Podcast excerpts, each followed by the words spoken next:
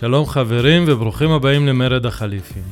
ראשית רציתי להגיד שמרד החליפים מקבל חשיפה הולכת ועולה גם בקרב ישראלים בחו"ל ואני מוקיר על זה. לכן רציתי להגיד לכם תודה. בסוף ההודעה הזאת אני רוצה לבקש את התמיכה שלכם, אבל לפני זה חשוב לי לספר לכם מה אני עושה כאן. את הפודקאסט הזה התחלתי באחת התקופות הכי סוערות בחיי. תקופה שהרגשתי שכל עולמי קורס עליי.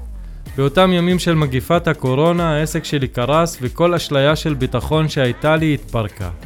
בנוסף לכל העניינים החומריים והרגשות המעורבים שזה הביא, המשבר בעיקר העלה בי שאלה שהדידה לי בראש לגבי המסלול שבחרתי וההחלטות שלקחתי בחיים. שם הבנתי שמאז שאני זוכר את עצמי עבדתי ורצתי בחיים כמו עכבר על מסלול בלי לשאול מה אני רוצה מהחיים. או יותר נכון, מי אני. ברגעי המשבר מצאתי את עצמי עם אישה וילדה בגיל 35 כשעוד לא הספקתי לשאול את השאלה הזאת אף פעם. במשך חיי חשבתי שאני כן יודע מי אני. היו לי דעות מגובשות ומוצקות על העולם, על הפוליטיקה והאהבה וכל מה שביניהם, אבל ברגע של משבר גיליתי שמה שהיה לי זה רק אשליה של מציאות. רסיסים של אמת. חייתי חיים לא מודעים. כך גיליתי שאפילו הזהות הכי בסיסית שלי, היותי דרוזי ובן מיעוטים, היא לא כזאת ברורה. מה אני באמת יודע על הדרוזים? מה אני באמת יודע על ישראל? על הגבריות שלי, על המיניות שלי? או למה באמת אני סובל מפחד במה ולמה הסכמתי לחיות עם זה? מתוך רצון לברר את השאלות ולקבל תשובות, התחלתי שיחות עם אבא שלי. כי עד כמה באמת אני מכיר את הבן אדם הזה, שחשבתי שאני מכיר אותו כל כך טוב. שיחות שרק חידדו לי את הבורות שלי. כך נולד מרד החליפים. הרצון למרוד במי שאני עכשיו. המרד הוא עבודה עצמית שמצריכה אומץ וכוח. בעזרתכם אני מקבל את אלה. אם אתם פה, סימן שמשהו במסע שלי מדבר אליכם. אם אתם מוצאים ערך כלשהו בפודקאסט, גם אם זה סתם ערך בדורי, אז אני אשמח אם תשתפו את הפודקאסט לחברים ולאנשים שלדעתכם יקבלו ערך ממנו. כבר קיבלתי פניות בהן אנשים אמרו שהתכנים שעלו מהפרקים השפיעו בצורה חיובית על חייהם. אז תשתפו את הפודקאסט שלי, זאת המתנה הכי גדולה שאני יכול לקבל מכם. לבסוף אני רוצה לשתף אתכם בחלום שיש לי. שהפודקאסט הזה יהפוך לפודקאסט מוקלט בווידאו באולפן משלי. אם אתם רוצים לעזור לי להגשים את החלום הזה, אז עכשיו אפשר לשלוח לי תמיכה דרך אפליקציית פייבוקס. הלינק לפייבוקס נמצא בתיאור של הפרק, כך תוכלו לתמוך בפודקאסט ובי אישית. תודה רבה, שלכם, דרוויש. Hello he-bros and she-bros, פרק 37 של מרד החליפים. הפעם בפודקאסט שיחה עם אורן אלבז, הבלוגר שעומד מאחורי הבלוג הכלכלי המצוין מבוא לקלקלה בקוף. זה פרק שעלול אולי לעורר בכם מנחת, אבל בתקווה גם סקרנות. אני באמת מקווה שהתרחישים שהעלינו ושדיברנו עליהם יתבדו ויתגלו כעורבא פרח. אבל רק למען הסיכוי הקטן שאולי אנחנו עדים בימים אלה לקריסתה של אימפריה, אירוע שלא קורה כל יום, ואם זה נכון, אז מה זה אומר בעצם? שאלה מפחידה על נושא שאולי חשבתם שהוא משעמם או אפור, הכלכלה. זה לא סתם מספרים ונוסחאות, זה אירועים שפוגשים אותנו ביום-יום. בדיוק כמו שקרה לאורן, שהמשבר של 2008 העיר אותו משנתו הדוגמטית. גבירותיי ורבותיי, הוא חד, הוא מרתק, והוא מוכן להביא לנו את הכלכלה בכלכלתה. אורן אלבס, האזנה נעימה.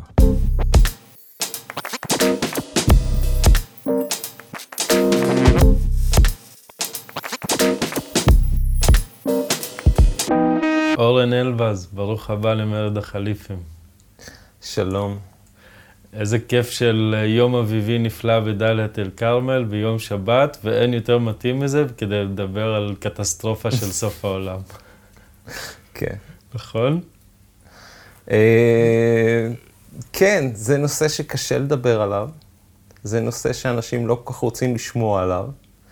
אה, זה נושא שגורם לאנשים להיאטם, בוודאי שזה אה, סובב סביב אה, נושא של כלכלה, נושא שנתפס כאפור, כמשעמם, כמשהו שקשור למספרים, כמשהו שקשור, לא יודע, שמעניין רק אנשים מאוד אפורים כאלה. אבל אני חושב שכשמתחילים להתעמק, כשמתחילים קצת לשמוע במה מדובר, אז מבינים שיש לזה נגיעה לכל אדם ואדם.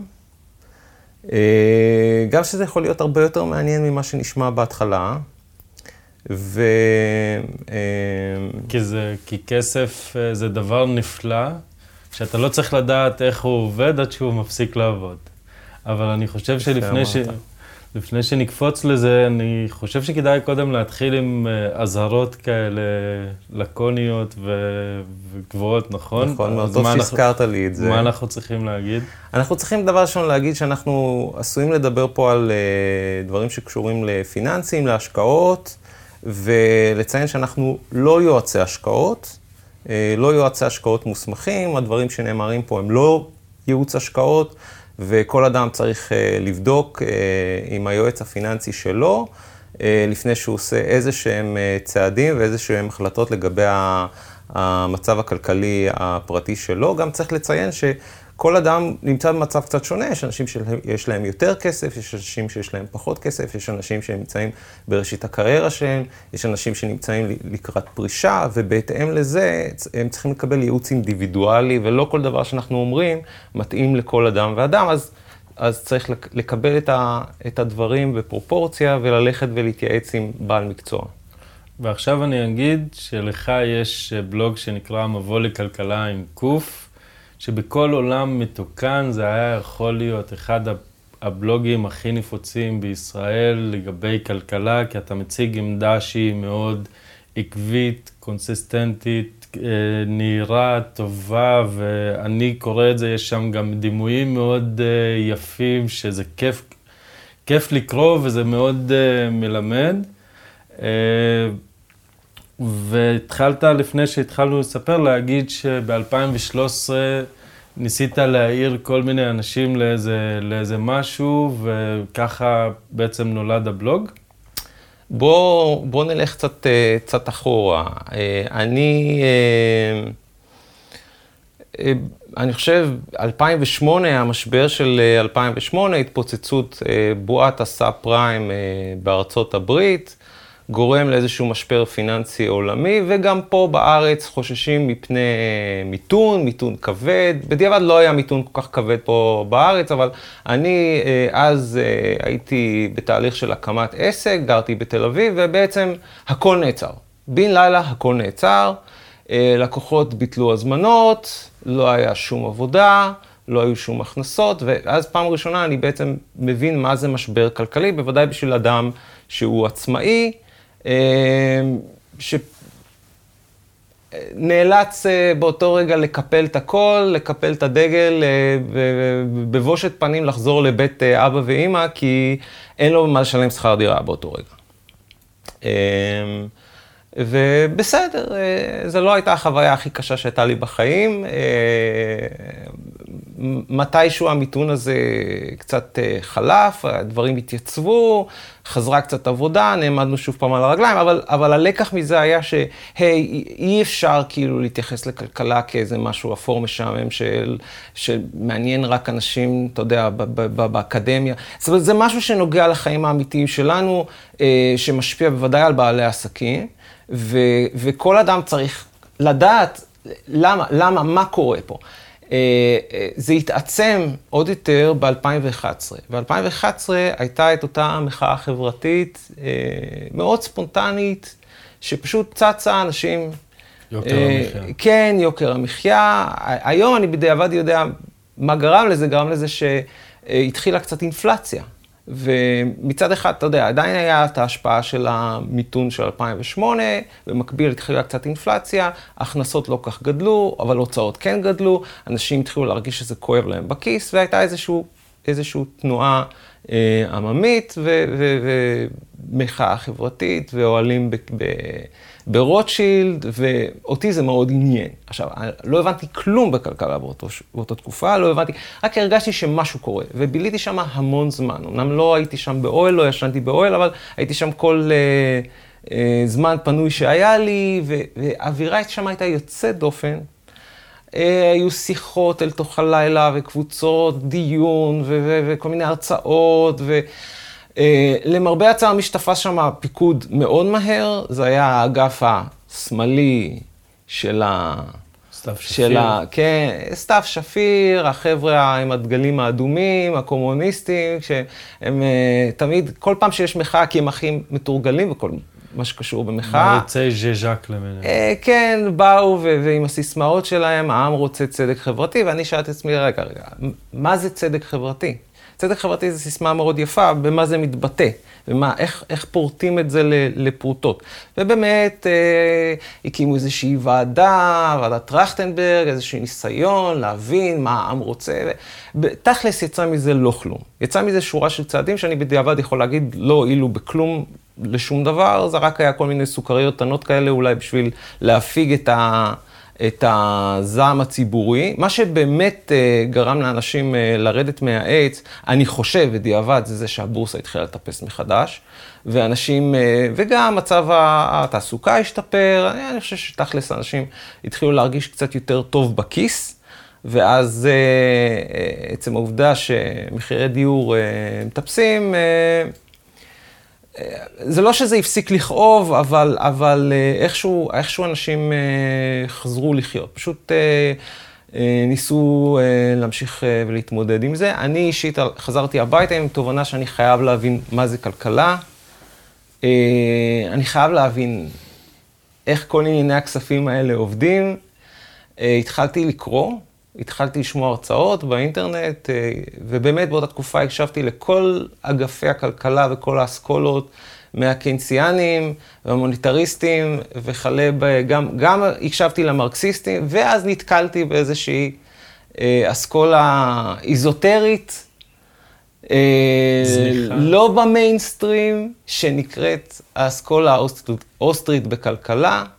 הם נקראים אוסטרים למרות ש... כי המייסדים של האסכולה היו אוסטרים, אה, אבל היום בכלל המוקד שלה זה בארצות הברית, באובורן, אלבמה, אם אני לא טועה. אה, אני לא יודע. כן, כן, יש שם מכון שנקרא מכון מיזס, ומשם יוצאת אותה תורה. הם מזוהים פוליטית עם האגף הליברטריאני. בארצות הברית זה שני הדברים הולכים טוב מאוד ביחד, בגלל ש...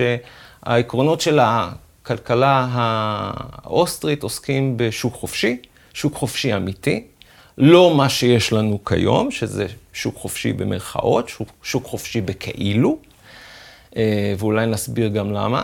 אה, הליברטריאנים מן הסתם מאמינים שאדם צריך להיות חופשי, אז אה, חירות כלכלית הולכת יפה עם, עם חירות אישית.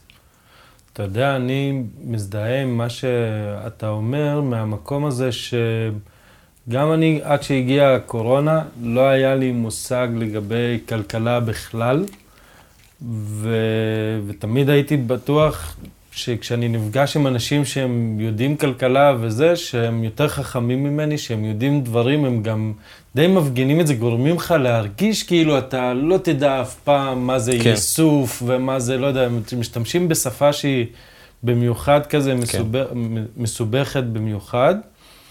Uh, עד שבאמת הגעתי לקורונה, ובקורונה באמת הבנתי כזה, התחלתי, הכלכלה או המשבר פגש אותי, ומשם כזה אמרתי לעצמי, fuck, איך אני לא מגיע למצב הזה עוד פעם, ומשם אה, התחלתי לקרוא מלא ספרים על כלכלה, ושם נתקלתי גם באסכולה האוסטרית, ואני אומר לעצמי, שמע, אני למדתי באוניברסיטה, את מרקס קראתי מלא פעמים, את כל העיקרון של, של הסוציאל דמוקרט, שמאוד קסם לי באותה תקופה, וחשבתי שזה צדק חברתי. גם אני הייתי במחאות שם, וגם אני צעקתי צדק חברתי, וגם אני הרגשתי שאני כאילו אה, לא מצליח לסגור את החודש, ושאני עובד הכי קשה שלי, ומשהו פה רקוב מאוד.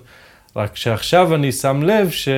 וואלה, פשוט לא היה לי כלים לבוא להבין איפה אני נמצא בכלל בכל הדבר כן. הזה.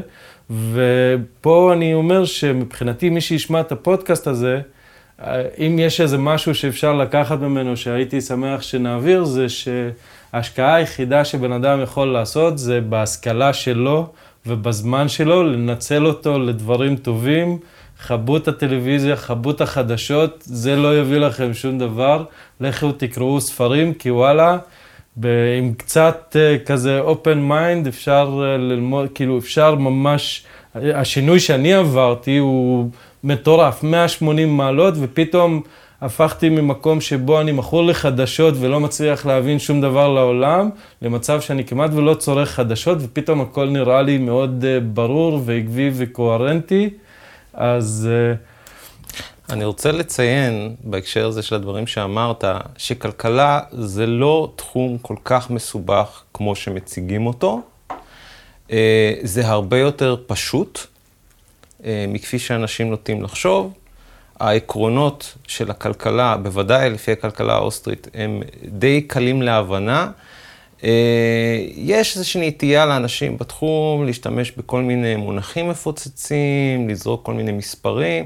כשתכלס, אם אתה חופר קצת, אתה מגלה שמאחורי זה העקרונות הם, הם די פשוטים, ואני בבלוג שפתחתי בעקבות כל הלמידה הזאת, בעצם המטרה שלי הייתה להנגיש את, אה, את העקרונות האלה לציבור הרחב ולנסות לפרוט את זה לשפה פשוטה ונגישה, לא להשתמש ביותר מדי מספרים, לא להשתמש ביותר מדי גרפים, רק איפה שבאמת חייבים בשביל להוכיח איזושהי נקודה.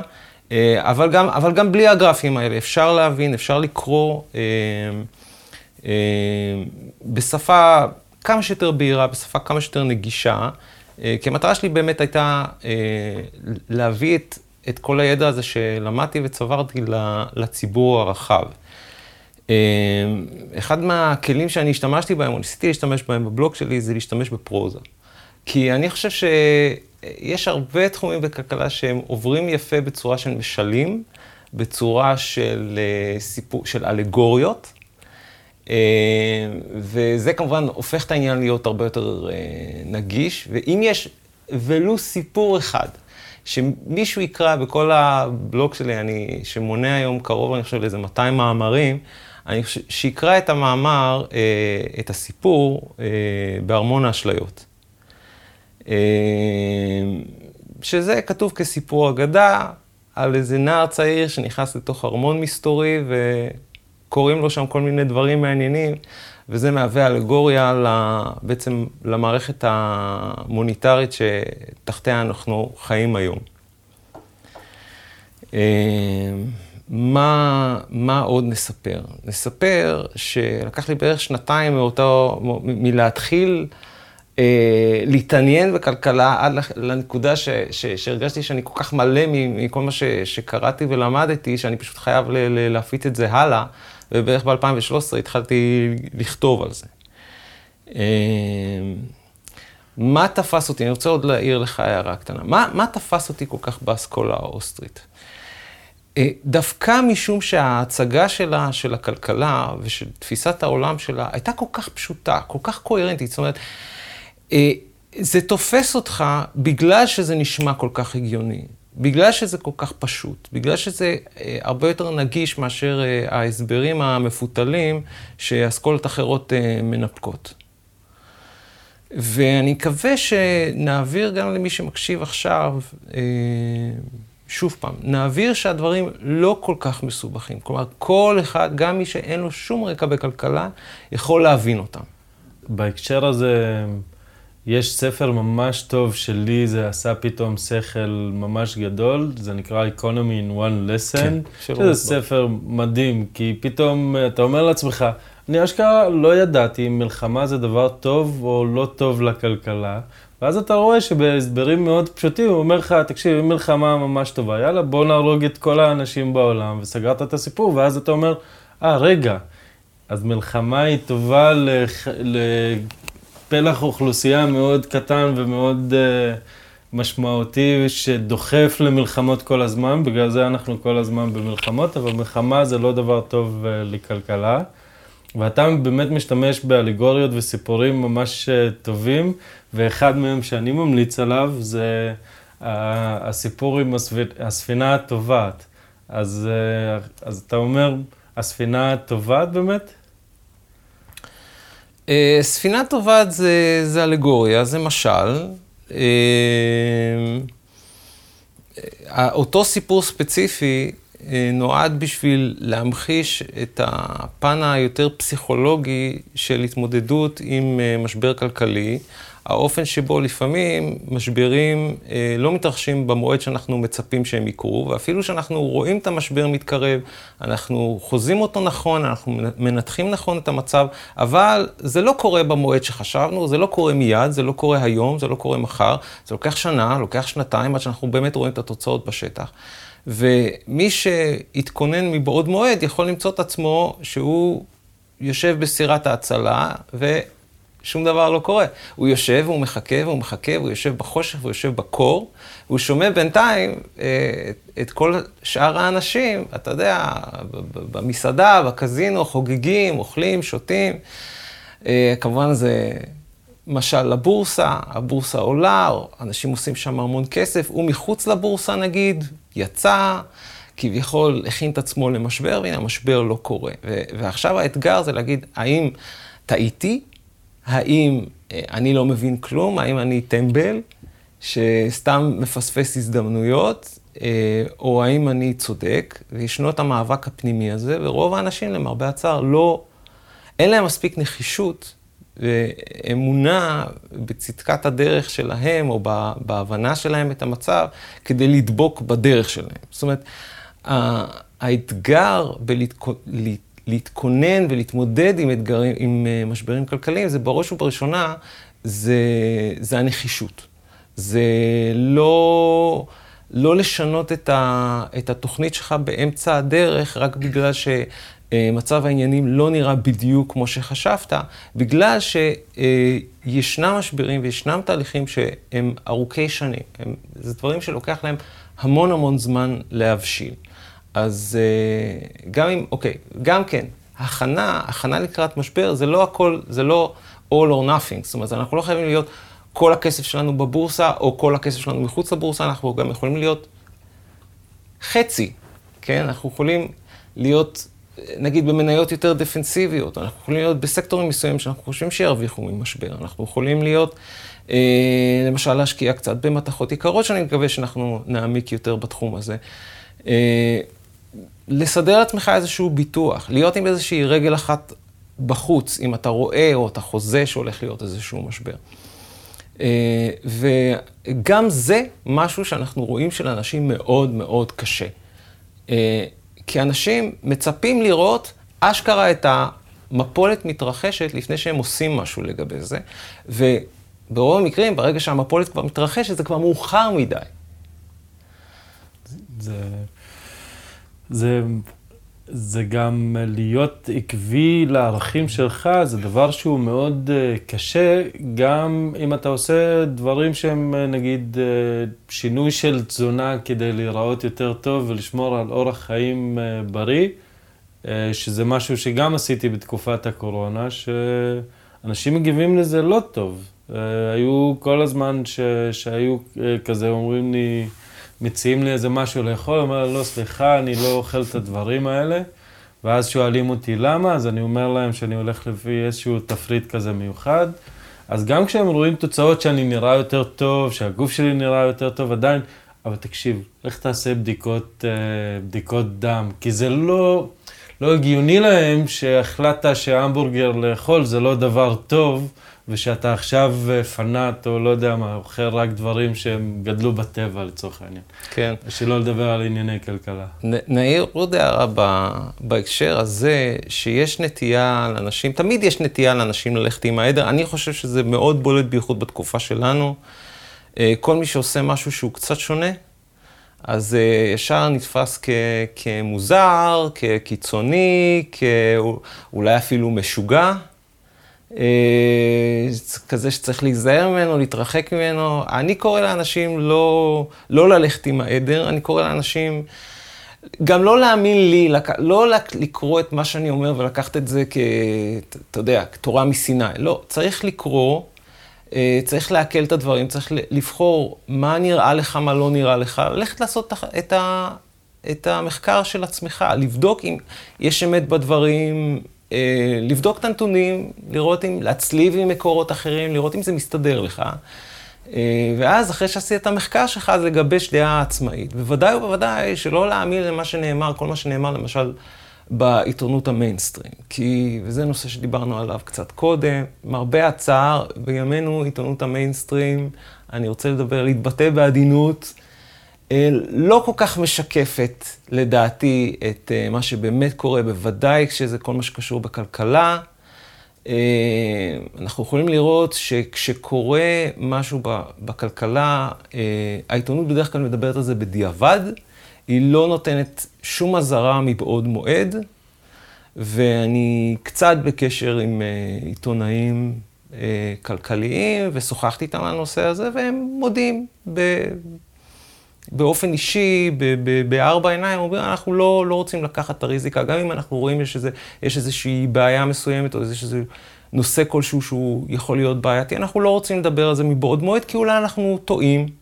אולי זה לא יקרה, אז אנחנו לא ניקח את הריזיקה, אנחנו לא נדבר על הדברים האלה מבעוד מועד, רק אחרי שמתרחש משבר, אז אנחנו נדבר על המשבר. אבל מבחינת הבן אדם שקורא, נגיד, עיתונות כלכלית, מוספים כלכליים בעיתונות המיינסטרים היום, זה לא מועיל לו בכלל. זה לא, לעולם לא מספק לו מידע שהוא אופרטיבי לעשות משהו עם, ה, עם הכסף שלו הפרטי בשביל להתכונן. כי זה תמיד, הוא תמיד יקרא על דברים אחרי שזה כבר מאוחר מדי לעשות משהו לגבי זה. ואם הוא יקרא, זה יהיה רק במקור של דעות, או איזה משהו כזה אזוטרי ופחות... אה... בשביל באמת לקרוא אה, מה קורה, ובשביל באמת להבין מה קורה, צריך לקרוא מגוון של מקורות. החל ממקורות המיינסטרים, כי יש מידע שם שהוא... אה, עובדתי, נגיד, עובדתי נכון. הבעיה, הבעייתיות עם עיתונות המיינסטרים היא בדרך כלל בפרשנות של העובדות. זאת אומרת, יגידו לנו, בנק ישראל עושה כך וכך, והוא עושה זאת בגלל סיבות כאלו ואחרות. אז אה, אם, אם בנק ישראל העלה את הריבית או לא העלה את הריבית, זה כנראה, אין על זה דיון, זאת אומרת, זה, זה עובדתי. כן. למה הוא עושה את זה? זה כבר שאלה אחרת. ואז כאן אני מציע כן ללכת למקורות מדיה אלטרנטיביים, כמו בלוגים, כמו פודקאסטים, כמו סרטונים ביוטיוב של כל מיני אנשים שהם מרשים לעצמם, שהם לא חלק מהמערכת, שהם לא בפוליטיקה, שהם לא בבנק ישראל או בפדרל רזרב, שהם, שהם אנשים פרטיים שיכולים להביע דעה עצמאית אה, מבלי לחשוש אה, לקריירה שלהם. וגם לבדוק שזה אנשים שיש להם רקורד מוכח, שהם, שהם, שהם אומרים דברים הגיוניים, שמספקים ניבויים פחות או יותר מהימנים לאורך זמן. תראה, אף אחד לא, אף אחד לא תמיד צודק בכל מה שהוא אומר. בגלל זה צריך אבל אה, לעקוב אחרי אנשים מסוימים לאורך זמן, לשמוע מגוון של דעות, ואז מתחילים לגלות שההסברים או התירוצים למה... שמסבירים את הפעילות, את, ה, את צעדי המדיניות, הם הרבה פעמים שונים ממה שנאמר לנו בתקשורת. כלומר, יכול להיות שהבנק המרכזי אומר, אנחנו נעלה ריבית תשע או עשרה פעמים במהלך השנה הקרובה, ואתה, בגלל שאתה בדקת ואתה רואה מה קורה בשוק האג"ח, מה קורה עם הגירעונות של ממשלת ארה"ב, אתה מבין שזה לא ישים. אתה מבין שזו תעמולה. אתה, אתה יודע שהם העלו ריבית פעם אחת השנה, אתה בספק אם אולי הם יצליחו לעלות עוד פעמיים שלוש, אבל אתה יודע שהם לא יצליחו לעמוד ביעד שהם קבעו לעצמם, כי זה פשוט לא ישים מסיבות שאני מקווה שאנחנו נתעמק בהן בהמשך. שזה באמת... אה, ו- וזה נותן לך איזושהי פרספקטיבה שונה מכולם. עכשיו, היועץ השקעות שלך בבנק, כנראה מה ש... הפדרל רזרב אומר, אז הוא יתייחס לזה כתורה מסיני, הוא יגיד, כן, כן, כן, הריבית תעלה מאוד, אבל אתה, זה ייתן לך איזשהו יתרון אם תדע שמה שנאמר הוא, הוא לאו דווקא אמת, הוא, הוא, הוא חצי תעמולה, הוא, הוא משרת איזשהו אינטרס פוליטי. אה, הדברים קצת יותר מורכבים ממה שנאמר לך, שמוצג לך. הם קצת אה, הידיים מדי עשיו, אבל הכל כל יעקב, כזה שכאילו אתה, אתה מקבל איזה משהו, אבל מה שעומד מאחורי זה, זה, זה משהו אחר, וזה גם מה שאני מאוד אוהב בבלוג שלך, שהוא כביכול פודקאסט, אה, הוא בלוג אה, כלכלי, אבל הוא נוגע לכל כך הרבה דברים של חופש ביטוי, של קורונה, נכון. של כי מערבבים מלא דברים שקשורים לכלכלה בתור איזה משהו שקשור לכלכלה. תראה, ההשקפה שלי אומרת שכלכלה היא הכל, זאת אומרת, פוליטיקה היא כלכלה, אה, תרבות היא כלכלה, מה זאת אומרת? לכל דבר יש לו איזשהו היבט כלכלי. הכלכלה היא כמו כוח מאוד חזק שפועל מאחורי הקלעים, משפיע על הפוליטיקה, משפיע על תהליכים אה, בינלאומיים, אה, משפיע אפילו ברמה תרבותית, אפילו ברמה של הסרטים שאתה רואה בקולנוע. אתה, לפעמים אתה תחפור ואתה תגלה שיש כאן איזושהי... הנושאים שלה, של הסרט נבחרים בצורה כזאת שיקסמו לקה, לקהל הסיני, כי זה הקהל הגדול עכשיו, ו, ו, ופתאום תבין למה הסרט הזה נורא נורא מחמיא ל, ל, לסין, לפעמים. אז, ובהקשר מאוד uh, אקטואלי, אני למשל רואה את המלחמה שמתרחשת עכשיו בין, באוקראינה, יש לה גם פן כלכלי. אה, אה, יש, ישנו, ישנו איזה מאבק אה, כלכלי מוניטרי שמתרחש בין רוסיה, סין, ובין ארצות הברית וכל מדינות המערב ששייכות לגוש שלה, על הדומיננטיות הכלכלית בעולם, ואנחנו רואים במה שמתרחש באוקראינה, אה, שהוא מאוד מצער מהפן האנושי, אבל יש לו גם איזשהו מניע כלכלי מאחוריו. וזה באמת אה, נקודה ממש טובה, שאנחנו כזה רוקדים סביב סביב. נכון. אז בואו באמת אה, נגיע... למה באמת קורה? מה באמת קורה? טוב. אין דרך נעימה להגיד את זה. יש לנו בעיה. יש לנו בעיה מאוד רצינית, אה, לא רק אה, לנו כאזרחי מדינת ישראל, אה, לא רק לאזרחי המערב, לכל העולם. לאנושות כולה כרגע ניצבת בפני בעיה מאוד מאוד מאוד רצינית. כלכלית כנראה תתבטא באיזשהו משבר, משבר חסר תקדים, לפחות לא משהו שאנחנו ראינו אותו בימי חיינו. אנחנו, כשאנחנו חושבים על משבר כלכלי, אז אנחנו חושבים נגיד על מה שהיה ב-2008, או מי שזוכר קצת יותר רחוק, אז התפוצצות בועת הדוט קום בשנת 2000, מניות הטכנולוגיה. אנחנו מדברים על משהו שהוא בסדרי גודל יותר גדול. אנחנו גם מדברים על אה, משבר שהוא לא כלכלי, הוא יותר משבר מוניטרי, זאת אומרת, לאו דווקא עוסק... ב... אה, אה, נגיד, אה, עבודה, עסקים, אבטלה, יותר עוסק במטבע שבו אנחנו משתמשים בשביל לקיים את כל המסחר שלנו, לשמור את החסכונות שלנו. אה, ומשבר מוניטרי הוא משבר אה, הרבה יותר עמוק, כי הוא נוגע, אוקיי, כשיש מפולת בבורסה, אז מי שלא נמצא בבורסה לא סובל ממנה. אבל כשיש משבר מוניטרי, אז כל מי שמחזיק שקלים או דולרים או יורו בבנק הולך לסבול ממנו, כי זה פוגע בחסכונות שלו. אה, וזה פוגע בחסכונות הפנסיונים שלו, וזה אה, פוגע אפילו במצבים קיצוניים ביכולת שלו אפילו ללכת ו- ולקנות לחם וחלב במכולת. אתה מדבר על זה שאם אני מבין את זה נכון, משבר מוניטרי ואנחנו מדברים על ארה"ב, יש סיכוי שארה"ב תפשוט את הרגל כאילו? אנחנו חוששים, בוא נגיד ככה, אם, אם ארה"ב הייתה פושט את הרגל, זה התסריט היותר טוב. וואלה. זה התסריט היותר טוב. אה, המשבר המוניטרי אה, בעצם נובע מהאפשרות, כי הרי לממשלת ארה"ב יש מה שנקרא מדפסת כסף. היא יכולה, לפדרל רזרב, לבנק המרכזי של ארה"ב, יכול לייצר דולרים יש מאין, בכמות בלתי מוגבלת. אז לכאורה, הוא תמיד יכול לחלץ את ממשלת ארה"ב מכל חוב שהיא תיקלע אליו. אבל זה קורה על חשבון זה שהיצע הדולרים גדל, והערך של כל דולר ודולר פוחת.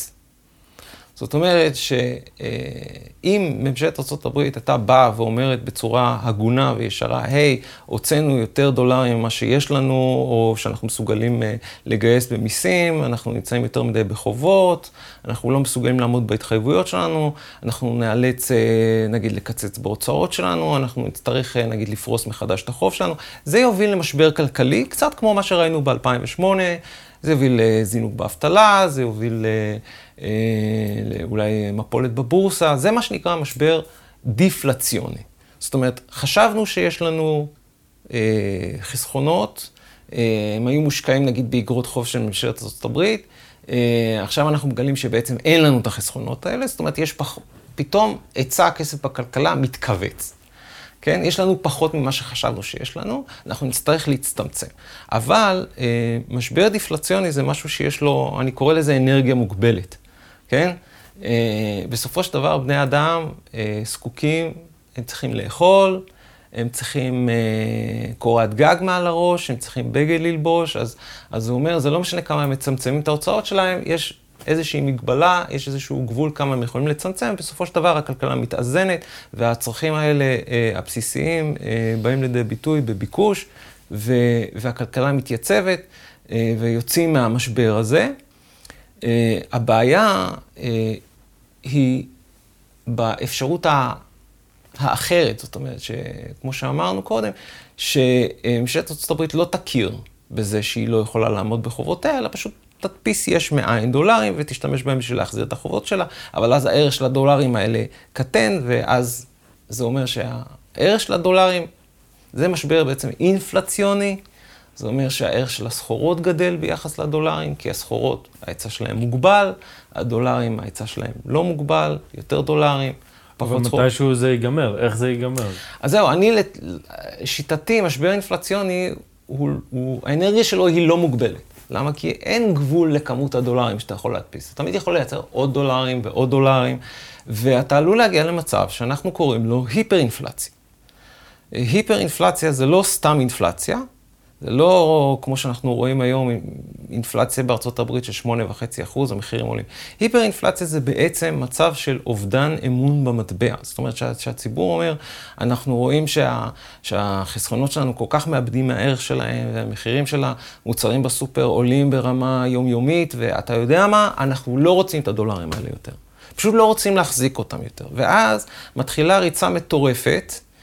אה, להיפטר מהדולרים האלה. אפילו אנשים שיש להם, שיש להם דולרים, מחזיקים דולרים, ואפילו שיש להם כל צורכיהם, ויש להם מספיק אוכל, ויש להם מספיק בגדים, ויש להם קורת גג וכן הלאה, אבל בגלל שהם רוצים להגן על החסכונות שלהם, הם יצאו ויקנו כל סחורה כלשהי, רק משום שסחורה שומרת על הערך שלה, יותר מאשר דולרים. אז הם ילכו ויקנו, לא יודע, נעליים והם יקנו מעילים, אפילו שהם לא צריכים אותם. רק אם הם יודעים שמאוחר יותר הם יוכלו להמיר אותם במשהו אחר. ו- ו- והם יקנו סחורות, והם יקנו, לא יודע, יקנו אוכל הרבה מעבר למה שהם צריכים, יקנו, לא יודע. התחילו לסחור בתפוחי אדמה. אה, כל דבר. אבל אה, הניסיון ההיסטורי מראה ששתי הסחורות ששומרות על הערך שלהם הכי הרבה, או הכי מתאימות, אה, במקרה כזה, בשביל להגן על החסכונות שלהם, הם אה, המתכות היקרות, במיוחד הזהב והכסף. אה, באסכולה הזאת, כאילו, בקבוצה הזאת של המתכות היקרות, אנחנו גם מונים את הפלטינה וגם את הפלדיום, אבל אלה הם יותר מתכות אה, תעשייתיות. לזהב ולכסף יש היסטוריה מוניטרית ארוכת שנים, מזה אלפי שנים. ההיצע שלהם מוגבל. יש להם גם צורך יש בהם ביקוש גם תעשייתי, שמבטיח שתמיד יהיה איזשהו ביקוש למתכות האלה. משתמשים בהם תעשיית האלקטרוניקה, משתמשים בהם תעשיית תכשיטים, משתמשים בהם אה, אה, בכל מיני תעשיות אחרות. מתכת הכסף למשל, המתכת המוליכה ביותר שיש בטבע, משתמשים בה בייצור של תאים סולאריים למשל. אז תמיד יהיה ביקוש למתכות האלה, ההיצע שלהם כאמור מאוד מוגבל, לפיכך כדאי להחזיק בסיטואציה אינפלציונית בזהב וכסף, אה, מתוך אמונה שבצורה כזאת נשמור על אה, אה, ערך של החסכונות שלנו, נציל את החסכונות שלנו מהרס על ידי האינפלציה. זה לפחות מה שאנחנו ראינו שקרה בהרבה סיטואציות בעבר, ואפילו גם בימינו. היפר-אינפלציה זו תופעה שחזרה על עצמה עשרות פעמים. אנחנו מכירים גם מקרים היסטוריים, למשל בצרפת של אחרי המהפכה הצרפתית, גרמניה של uh, שנות ה-30, של המאה ה-20, uh, סליחה, שנות ה-20 של המאה ה-20, סליחה, ברפובליקת ויימאר. אה, וגם בימינו ראינו את זה בוונצואלה ובזימבבואה. החשש הוא שאנחנו נראה את זה קורה אה, בדולר. והדולר הוא לא סתם מטבע של מדינה אחת, הוא מטבע רזרבה בינלאומי. ואם אכן נראה, זה תרחיש הימים, נראה היפר-אינפלציה של הדולר, זאת תהיה היפר-אינפלציה עולמית. זאת אומרת, זה ישפיע על כל אדם ואדם ועל כל ממשלה וממשלה, כי הרבה ממשלות, כמו למשל ממשלת ישראל, אה, מחזיקות את יתרות מטבע החוץ שלהם, בייחוד בדולרים. אז אתה הזכרת באמת את הכסף והזהב. איך אה, כל זה באמת קשור לזהב ותקן הזהב? איך הגענו בכלל לדבר הזה שאנחנו מדברים על תרחיש כזה שפתאום מילים משוגעות כמו, כן. אתה יודע, הבורסה משתוללת, הביטקוין מגיע לשיאים, אנחנו באמת, אה, הספינה ממשיכה לשוט, יש מסיבות, יש ים בכסף, אנשים מאוד עשירים, אנחנו, האבטלה מאוד נמוכה, החיים הם סבבה, ואני ואתה, שני משוגעים, מדברים על... על, על תסריט, אה, שזה תסריט אה, קיצון. שזה היפר-אינפלציה כן. עולמית. זה... כן, זה, אני חייב לציין, זה, זה לא יהיה סוף העולם, שום דבר הוא לא סוף העולם, זה פשוט תהיה מציאות מאוד שונה ממה שאנחנו מכירים היום, אם דבר כזה באמת יתרחש. עכשיו, בשביל להבין את התפקיד של הזהב והכסף, באמת צריך לקחת צעד מאוד מאוד רחוק אחורה, ולנסות להבין בכלל מה זה כסף. אה, באותה נשימה, אנחנו גם להתייחס לזהות המונחים שבין המתכת כסף ובין המילה כסף, שאנחנו משתמשים בה ביומיום בשביל לצי... לציין, את, לתאר את המטבעות הלאומיים שלנו.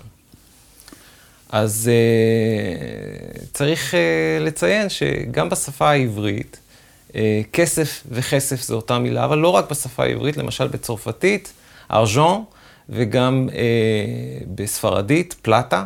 והזהות הזאת היא לא מקרית, משום שבמשך אלפי בשנים, אה, בני אדם השתמשו במתכת הכסף בתור כסף. זה היה האמצעי החליפין שלהם.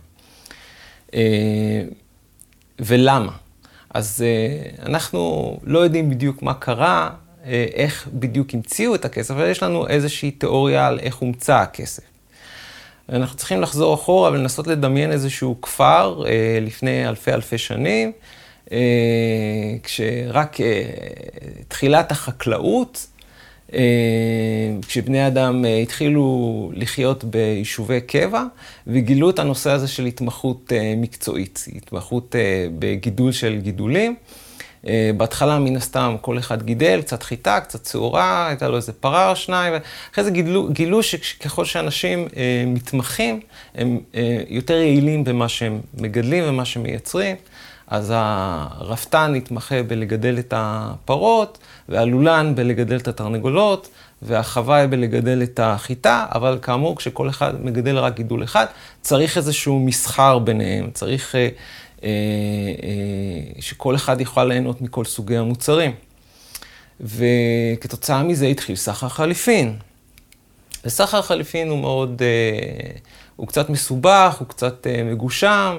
אה, אני, נגיד, יש לי, יש לי נגיד חלב, ולך יש ביצים, ואני רוצה את הביצים שלך, אבל אתה לא רוצה את החלב שלי, אתה רוצה עגבניות, אז אני צריך ללכת למצוא איזשהו מישהו שמגדל עגבניות ושכן רוצה חלב, ואז אני אמיר את החלב שלי בעגבניות שלו, ואז אני אחזור אליך עם עגבניות, ואמיר אותם בביצים שלך, ובצורה כזאתי אה, אנחנו נקיים את המסחר, זה קצת מסובך, זה קצת מגושם. אז בשלב מסוים, אותם אה, חוואים, אותם אנשים אה, בכפר, מגלים שהם מסוגלים לאמץ סחורה אחת בתור אמצעי החליפין שלהם. סתם לדוגמה, נגיד שקים של חיטה. נגיד, אוקיי, אתה, אני רפתן, אני מגדל פרות, אני מייצר חלב, גבינות וכן הלאה. נגיד שאני לא אוהב חיטה, אני לא אוהב לחם, נגיד שיש לי רגישות לגלוטן או משהו כזה, אה, אני לא אוהב חיטה, אבל שאר אנשי הכפר כן אוהבים חיטה. אז גם אני מסוגל לקבל תמורת הגבינות שלי, אני מסוגל לקבל חיטה, שקי חיטה, מתוך ידיעה שאני אהיה מסוגל אחרי זה להמיר אותם במשהו אחר. ובעצם שקי החיטה הופכים להיות אמצעי החליפין שלנו, הם הופכים להיות הכסף הראשון. יש בנטפליקס סרט שנקרא סוחר, זה סרט גיאורגי. ובגיאורגיה אה, הם משתמשים בתפוח אדמה בתור כסף אמיתי. זה, זה סרט מאוד מעניין, סרט קצר של איזה 20 דקות, ואתה רואה בן אדם שמסתובב ומוכר כמה זה עולה, 25 קילו תפוח אדמה, כן. כמה זה עולה, כאילו... אה, זה מדהים. יש, יש תרבויות שבהן היה צדפות או משהו, אבל הרעיון הוא שאתה צריך איזה משהו שיהיה כזה אחיד. איזושהי סחורה שמקובלת על כולם, שתשמש בתור אמצעי חליפין. עכשיו, התיאוריה אומרת שהיו ניס, כל מיני ניסיונות בכל מיני כפרים, בכל מיני אזורים בעולם, להשתמש בסחורה אחת, ושהסחורה, תראה, הבעיה עם שקי חיטה זה שהם לא נשמרים טוב, כן? נגיד ש... היה לך שנה נהדרת והצלחת לאגור הרבה הרבה שקים של חיטה, ואין לך כל כך, אה, אתה רוצה לאגור אותם לאורך זמן כדי שיהיה לך חסכונות, נגיד לקראת זקנה, אתה לא רוצה לעבוד כל חייך. אה, כאמור, שקי החיטה לא כל כך עמידים לאורך זמן, יש איזשהו אה, חיי מדף מסוימים. אה, אז נגיד בכפר אחר משתמשים בכסף, מה הכסף שלהם? זה נגיד מחרשות עשויות מברזל. אז המחרשות האלה יותר עמידות לאורך זמן, אממה הן כבדות ולסחוב אותן לשוק זה כבד, זה מסורבל. ובכפר אחר נגיד משתמשים באורות של עיזים. ו... בכל מקום ומקום ניסו כל מיני סוגים של כסף, ומה עבד הכי טוב? אוקיי, אז יש איזה כפר מסוים שלידו יש מערה, ואם נכנסים עמוק בתוך המערה הזאת וחופרים שם, מוצאים שם איזושהי מתכת, והמתכת הזאת נוצצת ומבריקה ויפה, ואנשים באותו כפר אוהבות אה, להשתמש במתכת הזאת בשביל לעשות תכשיטים, וזה הכסף שלהם. היות והמטרה הזאת היא א', עמידה, ב', יחסית נדירה, בגלל שהיא נדירה יש כמויות קטנות ממנה, בגלל שיש כמויות קטנות ממנה, אז זה מאוד קומפקטי להסתובב איתה, כי ממילא יש לך רק כמויות מאוד מאוד קטנות ממנה. אה, אה, אפשר לחלק אותה. המתכת הזאת היא מאוד נוחה לעיבוד, אפשר לשבור אותה לחתיכות קטנות, אפשר אחרי זה להתיך אותה, להתיך אותה ולאחד אותה חזרה להיות מטבע אחד או גוש יותר גדול. ופשוט מתוך ניסוי וטעייה מגלים שכסף הוא הכסף הטוב ביותר, ומכאן מגיע המונח כסף, כן? כי בעצם אבותינו לא הכירו משהו אחר, בשבילם כסף היה כסף. וזה משהו גם במתמטיקה שבו אה, כסף וזהב הם בשילוב, אה, בשימוש כבר אלפי שנים, נכון. כי פתאום אה, שאלה, נגיד, יש את חסידי הביטקוין שיבואו יגידו לך, ביטקוין זה הזהב החדש, כאילו כן. זהב זה כזה פסה, זה כבר ישן, אז במתמטיקה אומרים שעובדתית הזהב והכסף בשימוש כבר אלפי שנים אחורה, אז זה הגיוני להניח שהם יהיו בשימוש גם אלפי שנים אה, עוד קדימה. ו... אם אני נכנס לביטקוין, אני ישר מקומם עליי, אני חושב חצי מהאנשים שמקשיבים. כן. אבל אני בכל אופן, אני אעשה את זה. אני לא מחסידי הביטקוין, ולא הייתי מחסידי הביטקוין ממש ממש מההתחלה. למה אני לא מחסידי הביטקוין? כי מבחינתי, אה, אה, כסף טוב, כן, אה, חייב להיות מבוסס על סחורה. ואני לא שמעתי הרבה אנשים שמסבירים את זה באופן שבו אני מסביר את זה, אבל אני אנסה להסביר בקצרה למה. אה, כסף שהוא סחורה, יש לו בעצם שני שימושים, דמיין שימוש מוניטרי ושימוש תעשייתי. עכשיו, מה לעשות? ויש כל מיני תקופות, נגיד שיש תקופה שבו יש יותר ביקוש מוניטרי לאותה סחורה שאנחנו מדברים עליה, אה, ויש תקופות שיש ירידה בביקוש המוניטרי. אבל אם יש לה גם ביקוש תעשייתי, אז הביקוש לאותה סחורה נשאר פחות או יותר קבוע. זה נותן, הביקוש התעשייתי יוצר, מייצר איזשהו רצפה למחיר, כן? אה, המחיר לא יכול ליפול לאפס. כן, כן, כי יש לו צרכן קצה, מה שנקרא. כן, אה, נגיד ש... לא יודע מה, השתמשנו בכסף, במתכת הכסף, לצרכים מוניטריים במשך תקופה מסוימת, והחלטנו מסיבה כלשהי להפסיק להשתמש בה אה, לצרכים מוניטריים, אבל, אז טוב, אז יש יצרנים של אלקטרוניקה, יש יצרנים של תכשיטים וכן הלאה. שהם אומרים, או, oh, הנה, יש פחות ביקוש לכסף, נהדר, אנחנו נשתמש בזה, נגדיל את כמות המעגלים האלקטרוניים, או כמות הכסף שאנחנו משתמשים במעגלים האלקטרוניים, או נגדיל את כמות התכשיטים שאנחנו מייצרים מכסף, כי המחיר שלו עכשיו ירד, אז זה יותר זמין, ואז הם מגדילים את הביקוש התעשייתי. אז זה מאזן את הירידה בביקוש המוניטרי, ובצורה כזאת המחיר נשאר פחות או יותר קבוע. ועצם העובדה שהמחיר הוא קבוע ולא וולטילי, זה מה שמייצר את האמון הציבורי באותה סחורה לשימוש מוניטרי. כי אנשים לא רוצים לחסוך בסחורה יש. מסוימת ולראות את, ה, את הערך שלה עולה, מזנק, גם כלפי מעלה, יש לציין. מעלה ומטה. מה הבעיה של הביטקוין? הביטקוין, היות והוא איננו סחורה תעשייתית, יש אנשים, כל מיני אנשים שמנסים לטעון שיש כל מיני שימושים. למשל, משתמשים בביטקוין בשביל להעביר ביטקוין מקצה אחד של העולם לקצה שני. זה נכון, יינתן הכבוד לביטקוין שהוא באמת מסוגל לעשות את הדברים המקסימים האלה. אממה, שכל השימושים האלה הם בהקשר מוניטרי. זאת אומרת, זה לא מועיל לי שאני מסוגל עכשיו להעביר ביטקוין מקצה אחד של העולם לקצה שני, אם אף אחד לא מכיר בו בתור כסף. כן? זה, אם הוא חסר ערך, אז זה לא, זה לא עוזר לי שאני יכול להעביר אותו, שאני יכול להצפין אותו, ש... כן, כל השימושים שלו, כל, לו, כן, כל התכונות שלו, כזה. כל התכונות שלו הם בהקשר מוניטרי. אה, אין לו שום יישום תעשייתי, אי אפשר לייצר ממנו שום דבר, אי אפשר לבנות ממנו שום דבר, ולדעתי זה מה שגורם לזה שיש לו וולטיליות כל כך גדולה במחיר. אתה יודע, בהתחלה, שביטקוין התחיל, אמרו, אה, הוא צעיר, הוא וולטילי, כי אנשים עוד לא אימצו אותו וכן הלאה, המחיר שלו עדיין נמוך, בגלל זה הוא וולטילי. ראינו את המחיר שלו מטפס, יותר ויותר אנשים אה, מאמצים אותו, אה, כולל אה, אנשים מתוך הסקטור הפיננסי וכן הלאה. והוולטיליות לא פחתה, ועדיין אנחנו רואים כאלה תנודות מטורפות במחיר, כלומר, קשה מאוד לנהל מסחר איתו, קשה מאוד... אה, כן, יש אנשים שאוהבים את הוולטיליות הזאת, אני לא אוהב אותה. אז נחזור באמת אה, לתקן הזהב, אז אתה אומר... כן, בוא, בוא נחזור חזרה לאותו כפר. כן.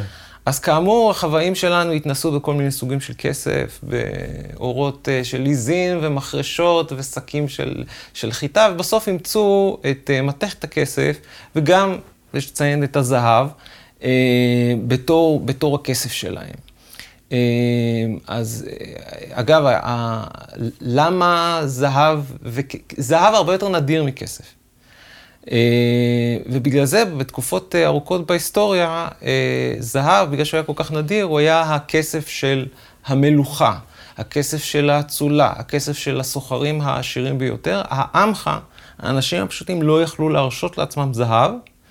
הם יכלו להרשות לעצמם, אבל כן, את מתכת הכסף, שהיא שימשה את החוואים, את הסוחרים, את הסוחרים בשוק לצורך העניין, זה היה הכסף של היומיום.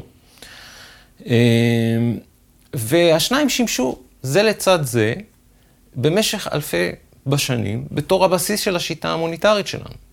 עכשיו, בשלב מסוים, מבלי להיכנס ליותר מדי פרטים, איך אבל אנחנו ממציאים את שטרות הנייר. עכשיו, שטרות הנייר באותו שלב הם מגובים בזהב ובכסף, הם מייצגים זהב או כסף. הם בסך הכל, אם הפקדת מטבע של זהב או מטבע של כסף בבנק, אתה מקבל מן הבנק איזשהו שטר, איזושהי קבלה מופקד על שמו של פלוני אה, מטבע אצלנו, ואם אתה נושא את השטר הזה, אה, אתה יכול לקבל את המטבע בחזרה. כמו צ'קים. אה, כן, בהתחלה נגיד מופיע על השטר הזה שמו של הבעלים של המטבע. בשלב מסוים מגלים שזה יותר נוח שלא יהיה שם ספציפי, זאת אומרת שהשטר רק יהיה כתוב עליו אחד מטבע כסף או אחד מטבע זהב. ובצורה כזאת סוחרים יוכלו להעביר ביניהם את השטרות הכלילים האלה במקום להסתובב עם מטבעות כבדים. כן? אתה יודע שאתה מעביר את הקבלה מיד ליד, אבל בסופו של דבר מי שמחזיק אותה עדיין יכול ללכת לבנק, לשים את הקבלה על הדלפק, ולקבל בתמורתה מטבע זהב או מטבע כסף. זה בעצם סוג של סטנדרט זהב. זאת אומרת, השטר מייצג מטבע זהב, השטר מייצג מטבע כסף. הוא, השטר עצמו הוא לא כסף, הוא רק קבלה. רק שברבות השנים אנחנו התרגלנו להתייחס לקבלות האלה כאילו שהם עצמם כסף, כאילו שהם עצמם יש להם ערך, למרות שזה סתם חתיכת נייר. וכדי לקצר את, ה, אה, את הסיפור, יש איזשהו שלב שבו הממשלות אמרו, טוב, נעלים לכם את הזהב, נעלים לכם את הכסף, אתם לא תוכלו להמיר את השטרות האלה בזהב או בכסף, אתם נשארים אך ורק עם השטר. פה אה, מתחילה הבעיה. כן, ופה מתחילה הבעיה. למה? כי כאשר השטרות שלנו, אה, השיטה המוניטרית שלנו מגובה על ידי זהב וכסף, זה פשוט מאוד מגביל את היצע הכסף בכלכלה. כלומר, אם אין זהב חדש שהצלחת להוציא מהאדמה, או הצלחת להוציא רק נגיד הצלחת להגדיל את, את, את, את כמות הזהב אצלך במחסנים ב-5% בשנה מסוימת, אז אתה בהתאם יכול להגדיל את כמות השטרות במחזור רק ב-5%, כי אחרת אתה חורג מהגיבוי. עכשיו, הגיבוי, יש לציין, לא חייב להיות אחד לאחד. Uh, במשך שנים רבות ארה"ב uh, קיימה uh, סטנדרט זהב עם גיבוי של 40 אחוז.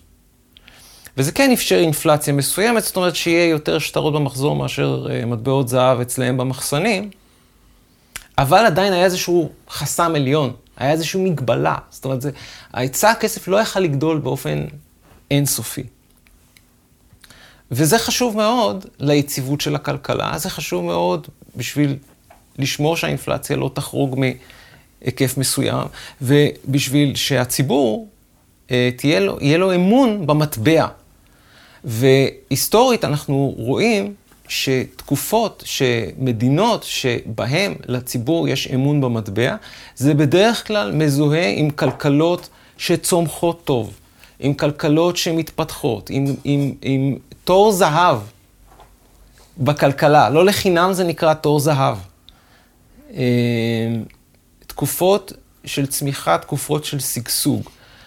להבדיל, תקופות שבהן הציבור מאבד אמון במטבע שלו, הן תקופות של משבר, הן תקופות של מאבקים, הן תקופות של חוסר שקט פוליטי, והן תקופות של אה, נפילה של אימפריות, למרבה הצער במצבים קיצוניים. אנחנו רואים את זה, ראינו את זה אפילו באימפריה הרומית.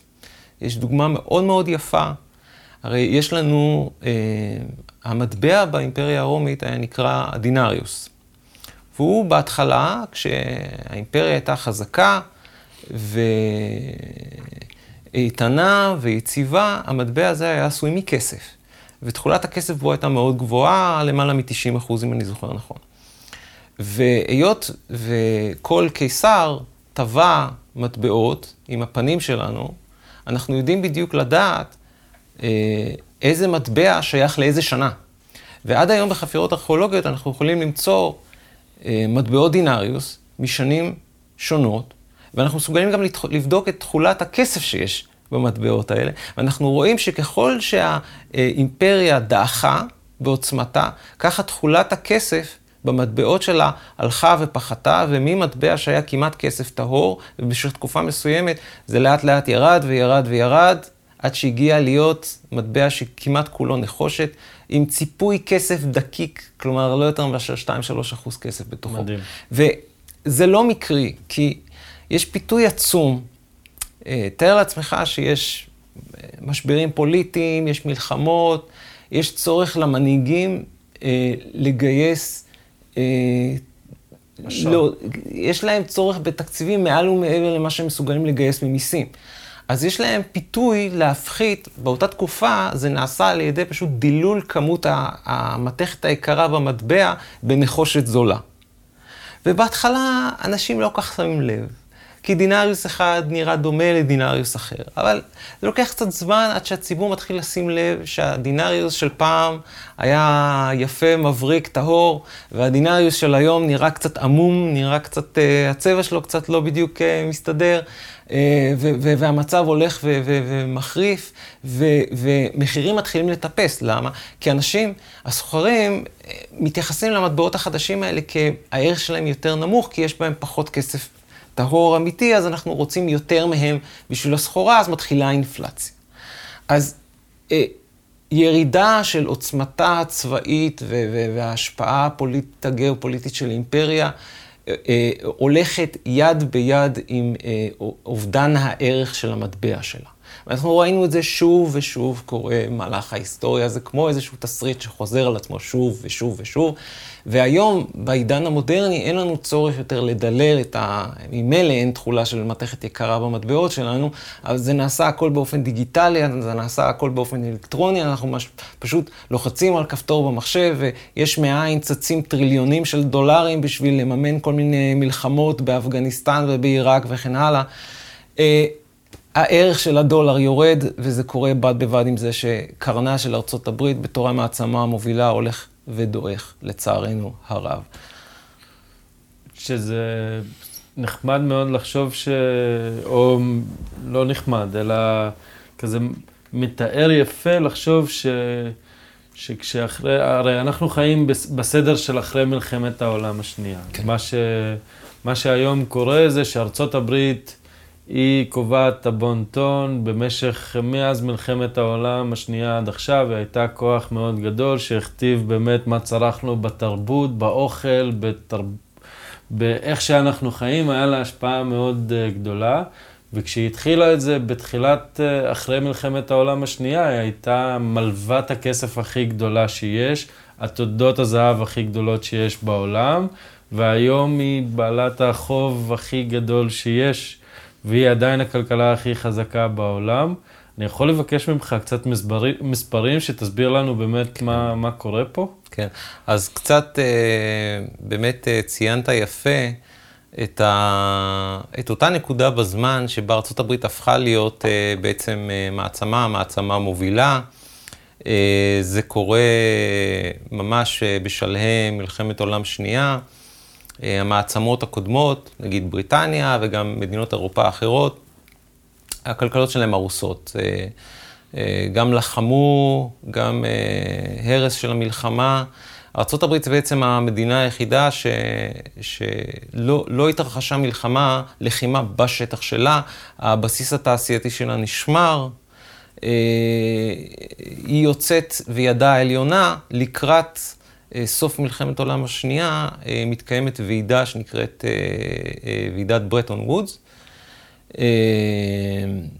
במהלך הוועידה הזאת בעצם המעצמות הלוחמות נפגשות ודנות מה תהיה המערכת המוניטרית אחרי המלחמה. זאת אומרת, אפילו שזה קורה ב-1944, לפני סוף המלחמה, הם כבר מריחים את סוף המלחמה ואת העולם שאחרי המלחמה, וכבר מתחילים לעצב אה, איך הוא ייראה. עכשיו, המטבע, מטבע הרזרבה העולמי שהיה קיים עד אז, הפאונד הבריטי, כבר די ברור שיורד מהבמה, ומחפשים מה יהיה, יבוא אה, אחר כך.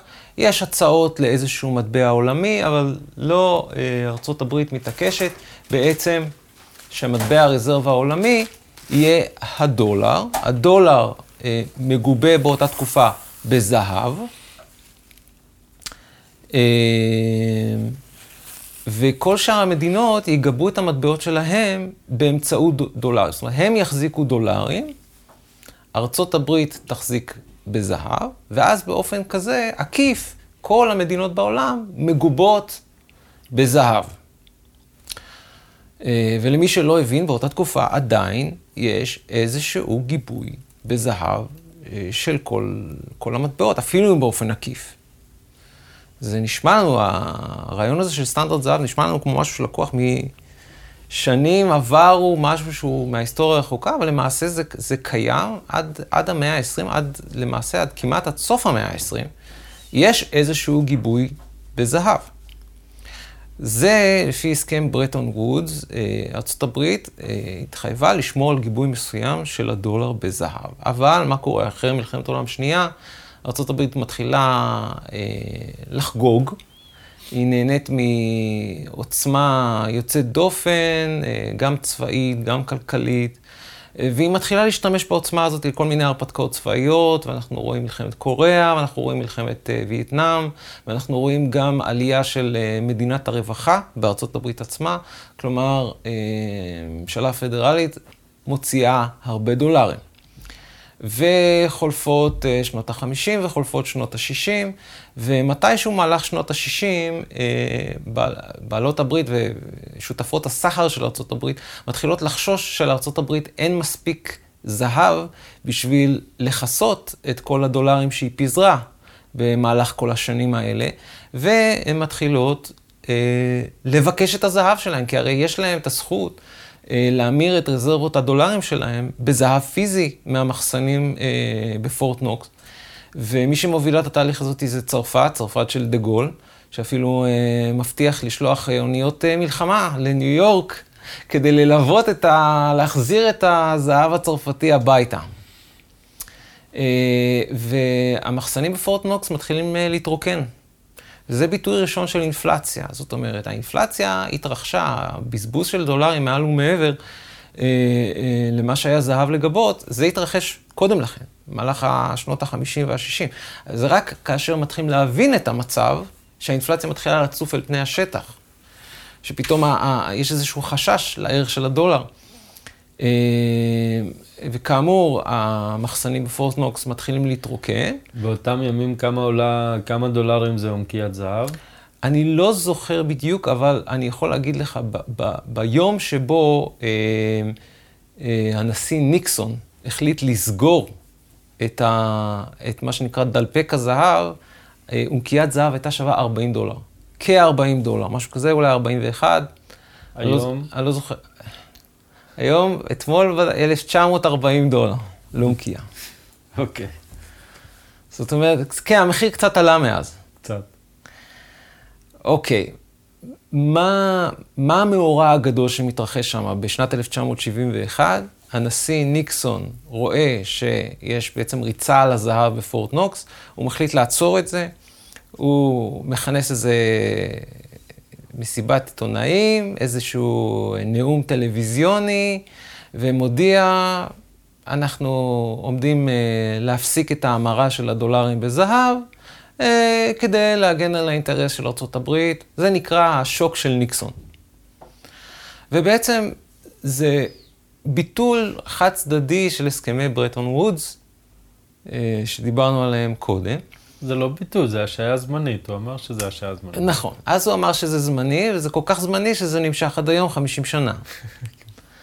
וזה שהמאזינים צריכים לדעת שאין דבר יותר קבוע בעולם מאשר תוכנית ממשלתית זמנית. כן. ובעצם, אנחנו לא בטוחים שניקסון בעצמו הבין מה הוא עשה. אבל בעצם הוא ניתק את הקשר האחרון שבין המטבע, לא רק של הדולר, אלא בגלל שכל המטבעות הלאומיים למיניהם היו מגובים דרך הדולר בזהב, בעצם ניתק את כל המטבעות בעולם מכל גיבוי כלשהו. ומאז אנחנו נמצאים במה שנקרא עולם הפיאט. המילה פיאט, אה, המשמעות המילולית שלה זה... מטבע צו. אה, אה, כן, אבל הכוונה היא לאיזשהו צו ממשלתי. כן, יהי כך בלטינית. אה, כלומר, צו ממשלתי שאותו חתיכת נייר אה, תהיה שווה משהו. זאת אומרת, אני, אני, הקיסר, מצווה עליכם שתתייחסו לזה בתור כסף, אפילו שזה סתם חתיכת נייר. וכל המטבעות שלנו כיום הם מטבעות פיאט, זאת אומרת, מטבעות שאין להם ערך ממשי, אין להם ערך, יש להם ערך רק כי הריבון החליט שיש להם ערך. למעשה, אם אתה מסתכל על זה, זה סתם פיסת נייר צבעוני. כן, לנו קשה קצת מנטלית לעשות את הסוויץ' הזה של, הרי אנחנו עובדים כל היום, כל יום, בשביל החתיכות נייר האלה, או אפילו, בימינו לא חתיכות נייר, אלא רק איזה שהן אה, ספרות דיגיטליות במחשבים, בשרתים של הבנק. אה, אנחנו עובדים בשביל זה, אנחנו מקדישים את כל החיים שלנו, כל השעותינו, כל מאמצינו, כל... רק בשביל זה, ובסופו של דבר, כשאומרים לך, לכשעצמו זה לא שווה כלום, זו תחושה קשה. אבל ברגע שאתה עושה את הסוויץ' בראש, אתה מבין שמה שהוא בעל ערך בעולם, זה רק סחורות פיזיות שאתה יכול לעשות איתו משהו, אוקיי? המזון שאתה אוכל, הבגדים שאתה לובש, קורת הגג מעל ראשך, אדמה חקלאית, מכונות שאפשר לייצר איתן משהו בעל ערך, זה דברים שיש להם ערך. וכמובן חומרי גלם כמו נחושת, כמו ניקל, כמו זהב וכסף, הם חומרי גלם, כי אפשר לייצר איתם משהו, משהו מוחשי. אה, כל הדולרים והיורו והיין והשקלים שיש לנו היום, זה לא יותר מאשר ייצוג, ייצוג של אותם הסחורות או, או כוח קנייה, אנחנו נותנים איזשהו אמון במטבע הזה שהוא מסוגל לקנות משהו. אבל אם חס וחלילה האמון הזה מתערער, זהו, המטבע הלך. אם אף אחד לא רוצה לקבל את השקלים שלך, אז זה לא משנה כמה שקלים יש לך. אתה יכול להיות מיליונר בשקלים, מיליארדר בשקלים, טריליונר בשקלים, ואם הערך של המטבע הוא אפס, אז יש לך אפס. וזה הבעיה של אנשים בימינו, שהם אנשים אומרים, יש לי מניות, יש לי אג"ח, יש לי חסכונות, יש לי פה, יש לי שם. אבל הכל נמדד אה, בשקלים, או ביורו, או בדולר, והם לא כל כך שמים לב לערך של אותה יחידת מידה, לערך של השקלים האלה, לערך של היורו, לערך של הדולר. היום למשל אנחנו מודדים את אה, שער השקל מול הדולר. אנחנו אומרים השקל עלה, השקל ירד, או שער הדולר מול היורו, הדולר עלה, הדולר ירד, אבל, אה, או אנחנו אומרים הדולר חזק, הדולר התחזק, אבל הוא התחזק בהשוואה למטבעות אחרים, צפים. שהם חסרי ערך בפני עצמם. כלומר, אנחנו... אנחנו לא מודדים את הערך של הדולר ביחס לסחורות פיזיות, כי אם היינו מודדים את הערך של הדולר ושל היורו ושל השקל ביחס לסחורות פיזיות, היינו מגלים שאפילו שהם צפים אחד ביחס לשני, וזה אולי טיפה יותר חזק עכשיו, וזה טיפה יותר חלש עכשיו, אבל כולם, כולם, כולם, כל הזמן מאבדים ערך בהשוואה לסחורות. כולם, אם אתה מחזיק שטרות של דולרים לאורך שנים ארוכות, אתה מגלה שהם קונים פחות ופחות ופחות פחות אוכל, פחות uh, מכוניות, פחות uh, בתים, פחות מניות, פחות, פחות הכל, פחות זהב, פחות כסף. זאת אומרת, אה, להחזיק את המטבעות הלאומיים שלנו אפשר לזמן קצר, אני לא נגד זה, כי זה מאפשר לך, נגיד, אם אתה רואה איזושהי הזדמנות עסקית, אז אתה יכול להגיד, טוב, יש לי דולרים פנויים, אני יכול אה, להשתמש בהם בשביל לקנות את זה, או לקנות את זה, אבל לאורך זמן אין שום טעם להחזיק בהם, כי הם כל הזמן מאבדים מערכם. ואם אנחנו נמשיך עם זה, בסוף הם יהיו שווים אפס. ואם יהיו שווים אפס, אנחנו נצטרך שיטה מוניטרית חדשה.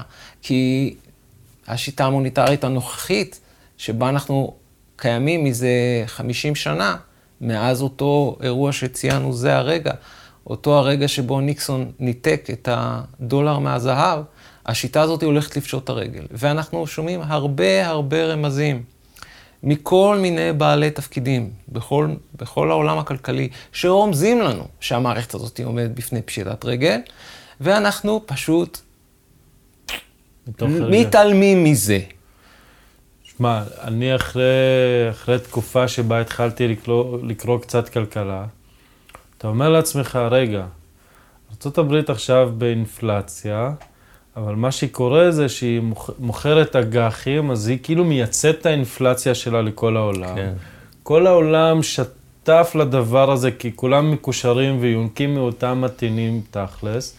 ואז אתה רואה שמדינות העולם, הכלכלנים, כל האנשים שיושבים ככה יפה יפה ומחויטים וטוב יפה, מה שהם עושים, הם אומרים, יאללה, המועדון נשרף, אז יאללה, בוא, בוא נשרוף את המועדון עד הסוף, כאילו, בוא, בוא נוסיף עוד שמן למדורה, ואז אתה רואה שאינפלציה פוגעת בהכי חלשים, אז המדינות הכי חלשות מתחילות באמת להיפגע מזה, ונצואלה, לבנון, ואז עכשיו אה, סרי לנקה, וכל הזמן זה כזה מגמה שרק תעלה, כאשר באמת כולם...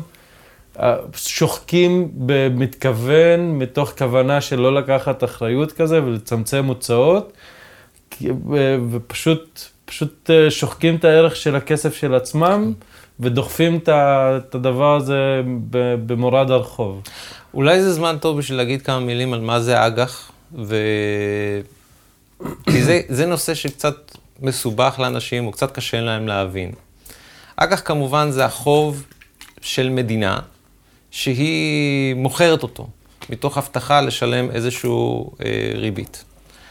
אבל מרגע שאותו חוב נמכר אה, לציבור, הוא נסחר. זאת אומרת, אה, מחליפות ידיים והמחיר עולה-יורד. וכתוצאה מזה שהמחיר עולה-יורד, אה, אבל הקופון, כלומר, מה שהמדינה הבטיחה לשלם אה, תמורת אותו חוב, אה, נשאר קבוע, אז נוצר איזשהו מצב שיש יחס הפוך בין המחיר של איגרת החוב ובין התשואה של איגרת החוב. אני יודע, זה קצת מבלבל.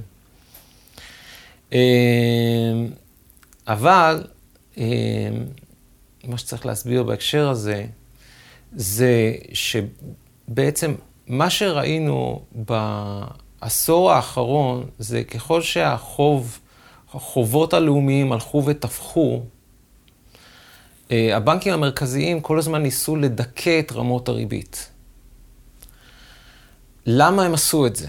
הם עשו את זה אה, מתוך ידיעה שככל אה, שהריבית יותר נמוכה, ככה יותר קל כאילו לשלם את הריבית על החוב. זאת אומרת, אם החוב תופח, אבל הריבית יותר נמוכה, זה פחות כואב. אמנם אנחנו, נגיד, ממשלת ארה"ב לא יכולה להרשות לעצמה להחזיר את כל, ואפילו לא רוצה ולא מתכננת אי פעם להחזיר את החוב שלה, אבל כל עוד שהיא מסוגלת לשלם את הריבית על החוב, אז היא מסוגלת להמשיך להתגלגל הלאה. וממשבר למשבר, בהתחלה המשבר, התפוצצות בועת הדוט קום, ואחרי זה אה, התפוצצות בועת הסאב פריים, וכמובן המשבר שראינו עם, עם הקורונה.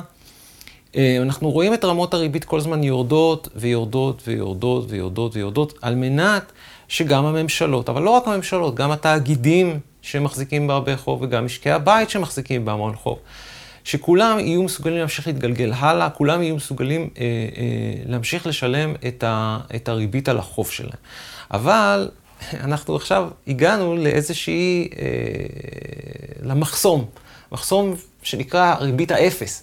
אנחנו לא מצליחים לרדת מתחת לריבית אפס ואין משמעות לריבית שהיא אה, שלילית, כי בעצם אה, מה זה אומר? זה אומר שאתה מלווה למישהו אה, כסף ו, ובמקום לקבל על זה תשואה, אתה עוד צריך לשלם על זה איזשהו מס. אף אחד לא מוכן להלוות בתנאים כאלה. אז זה ברור שריבית שלילית זה לא משהו שניתן לעשות, וגם, וגם ריבית אפס היא אבסורדית בפני עצמה. עכשיו, מה שקורה זה שאומנם ריבית מאוד מאוד נמוכה סייעה לעולם להתגלגל הלאה, אבל היא גם גרמה לו להתמכר לחוב. כי כמובן, כי כשמציעים לך לקחת הלוואה בריבית מאוד מאוד נמוכה, אז רק יגרום לך לרצות לקחת עוד חוב. עכשיו, האמונה של הבנקים המרכזיים הייתה שזה שנטילת חוב אה, תעודד את הכלכלה. זה הלקוח מתוך האסכולה הקיינסיאנית, ששולטת היום בכלכלה, האמונה שהגדלה של החוב תביא לצמיחה. אבל אנחנו רואים מעשית שזה לא עובד ככה. אנחנו רואים שיש איזשהו גבול מסוים של חוב, שממנו והלאה, לא רק שזה לא מוביל לצמיחה, אלא להפך. זה, זה, זה, זה מעמסה. מעמסה לממשלות, מעמסה לתאגידים, מעמסה, מעמסה למשקי בית, שהם צריכים כל הזמן לתחזק את החוב הזה, לשלם את הריבית עליו. ואנחנו עכשיו הגענו לנקודה של התפרצות האינפלציה. למה אנחנו רואים את התפרצות האינפלציה? אה, עד היום בנקים מרכזיים הדפיסו כסף. אה, למה הם הדפיסו כסף? בין היתר כדי לקנות, לקנות את אגרות החוב של הממשלות שלהם. אגרות החוב של הממשלות שלהם, כאשר הם קונים אותם, זה מה שמדכא את רמות הריבית, מה שאמרנו, שהם מנסים להוריד את הריבית, לא רק את הריבית הקצרת הטווח, שאותה הם קובעים בעצמם, אלא גם הריבית ארוכת הטווח, שהיא כביכול אמורה אה, להיות אה, נגזרת מתנאי השוק, ממסחר באגרות החוב, אבל כשהם קונים את אגרות החוב האלה, הם בעצם מדכאים את רמות הריבית. מאפשרים לממשלות, גם לתאגידים, גם למשקי הבית, ללוות יותר ויותר בזול. אבל מגיעה איזושהי נקודה שמתחילה אינפלציה. בגלל שאם בעבר אה, הדפסנו כסף וחילקנו את זה, נגיד, לחלץ את הבנקים, והבנקים לא חילקו את הכסף וזה הלאה לצרכנים, אה, במהלך הקורונה, במהלך משבר הקורונה, הדפסנו כסף וחילקנו לכל אדם ואדם כדי לשלם לאנשים משכורת במקום זה שהם יושבים בבית ולא עובדים. וזה אומר שהכסף הזה עכשיו, הוא לא סתם יושב באיזה מאזן של איזשהו בנק. זה כסף עכשיו שמסתובב בשוק, ומסתובב בשוק מחולל אינפלציה, כי אנשים משתמשים בו בשביל לקנות סחורות, ואנשים משתמשים בו בשביל לקנות מוצרים אמיתיים. ברגע שהתחילה האינפלציה, יש לנו בעיה מאוד קשה ביחס שבין האינפלציה ובין התשואה של אגרות החוב. כי אה, אם עכשיו האינפלציה בארצות הברית היא 8.5 אחוז, והתשואה על איגרת חוב, נגיד לעשר שנים של ממשלת ארצות הברית עכשיו נושקת ל-3 אחוז, זאת אומרת, אתה מלווה לממשלת ארצות הברית, מקבל 3 אחוז, אבל הדולר מאבד באותו זמן 8.5, אתה בעצם מפסיד מדי שנה הפסד מובטח של 5.5 אחוז. כן. לזה אנחנו קוראים ריבית ריאלית שלילית. זאת אומרת שאתה, לא רק שאתה לא מקבל תשואה על, ה, על החסכונות שלך, אתה עוד משלם עליהם מס. עכשיו, זה אבסורד. אף אדם הגיוני לא אמור להתנדב להפסיד חלק מהחסכונות שלו שנה בשנה. הסיבה היחידה שאנשים אולי מוכנים לעשות את זה, זה א', או שהם חושבים שהאינפלציה היא זמנית, בסדר, אשרי המאמין, או שהם חושבים שהבנק המרכזי יתעשת בשלב מסוים, והוא יחזור ויקנה שוב פעם את החוב הזה, ויוריד, ידחוף את רמות הריבית חזרה למטה, ואולי זה ישתלם להם.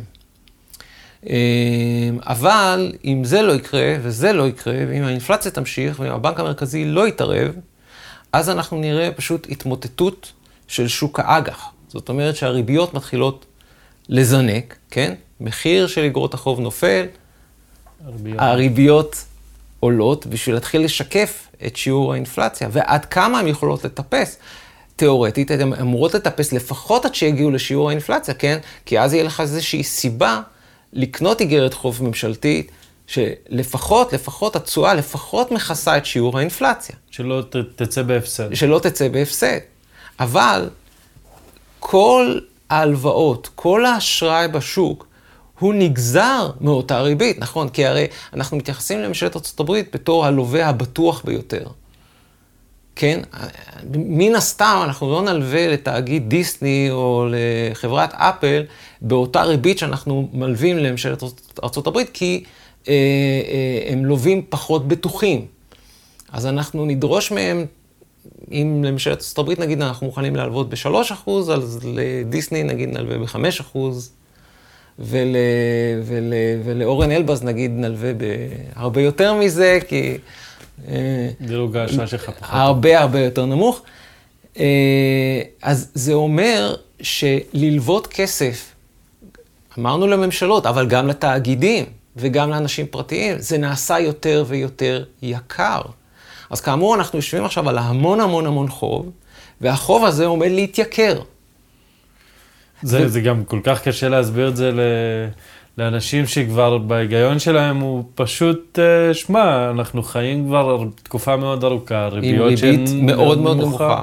ריבית מאוד מאוד נמוכה, ואנחנו מתגלגלים מהלוואה להלוואה, אנחנו לוקחים משכנתה ענקית, אנחנו לוקחים הלוואה לרכב, אנחנו לוקחים הלוואה לכל מטרה בשביל לצאת לחופשה, אבל אנחנו קצת לא מודעים לזה שהריביות האלה שנהנינו מהן במרכאות עד היום, כי זה לא באמת ליהנות, כי זה להכניס את עצמך יותר ויותר, לקבור את עצמך יותר עמוק ו... בחובות, אה, בעולם שנכנס לסיטואציה של אינפלציה, החוב הולך להתייקר. וזה לא כדאי להחזיק הרבה חוב בסיטואציה כזאת. כלומר, כמובן, צריך לראות באיזה מסלול זה נלקח החוב הזה. יש מי שלוקח חוב במסלול ממש צמוד צמוד למדד או צמוד לריבית הפריים, אז ברגע שהמדד עולה או שהריבית הפריים אה, מטפסת, אז ישר הוא צריך לשלם יותר ויותר מדי חודש, ויש מי שלקח, השכיל לקחת חוב בריבית קבועה, זאת אומרת, נעל את הריביות הנמוכות, בסדר, אבל גם הוא, אם הוא צריך עכשיו לקחת עוד חוב, נגיד תאגידים, יש, רוב התאגידים בעולם מתקיימים מחוב, הם מנפיקים אג"ח קונצרני, הם צריכים כל הזמן, חוב מגיע ל... כן, אה, מועד הפירעון שלו, הם צריכים לקחת הלוואות נוספות בשביל לגלגל את זה הלאה. ויגלגלו את זה הלאה, מן הסתם בריבית גבוהה יותר. זאת אומרת שעלות התחזוקה של החוב שלהם גדלה. וזה משפיע גם על שוק המניות. למה? כי עד היום ראינו בארצות הברית אה, המון חברות, מה עושות עם הרווחים שלהם? הולכות וקונות את המניות שלהם עצמם, מה שנקרא share buyback.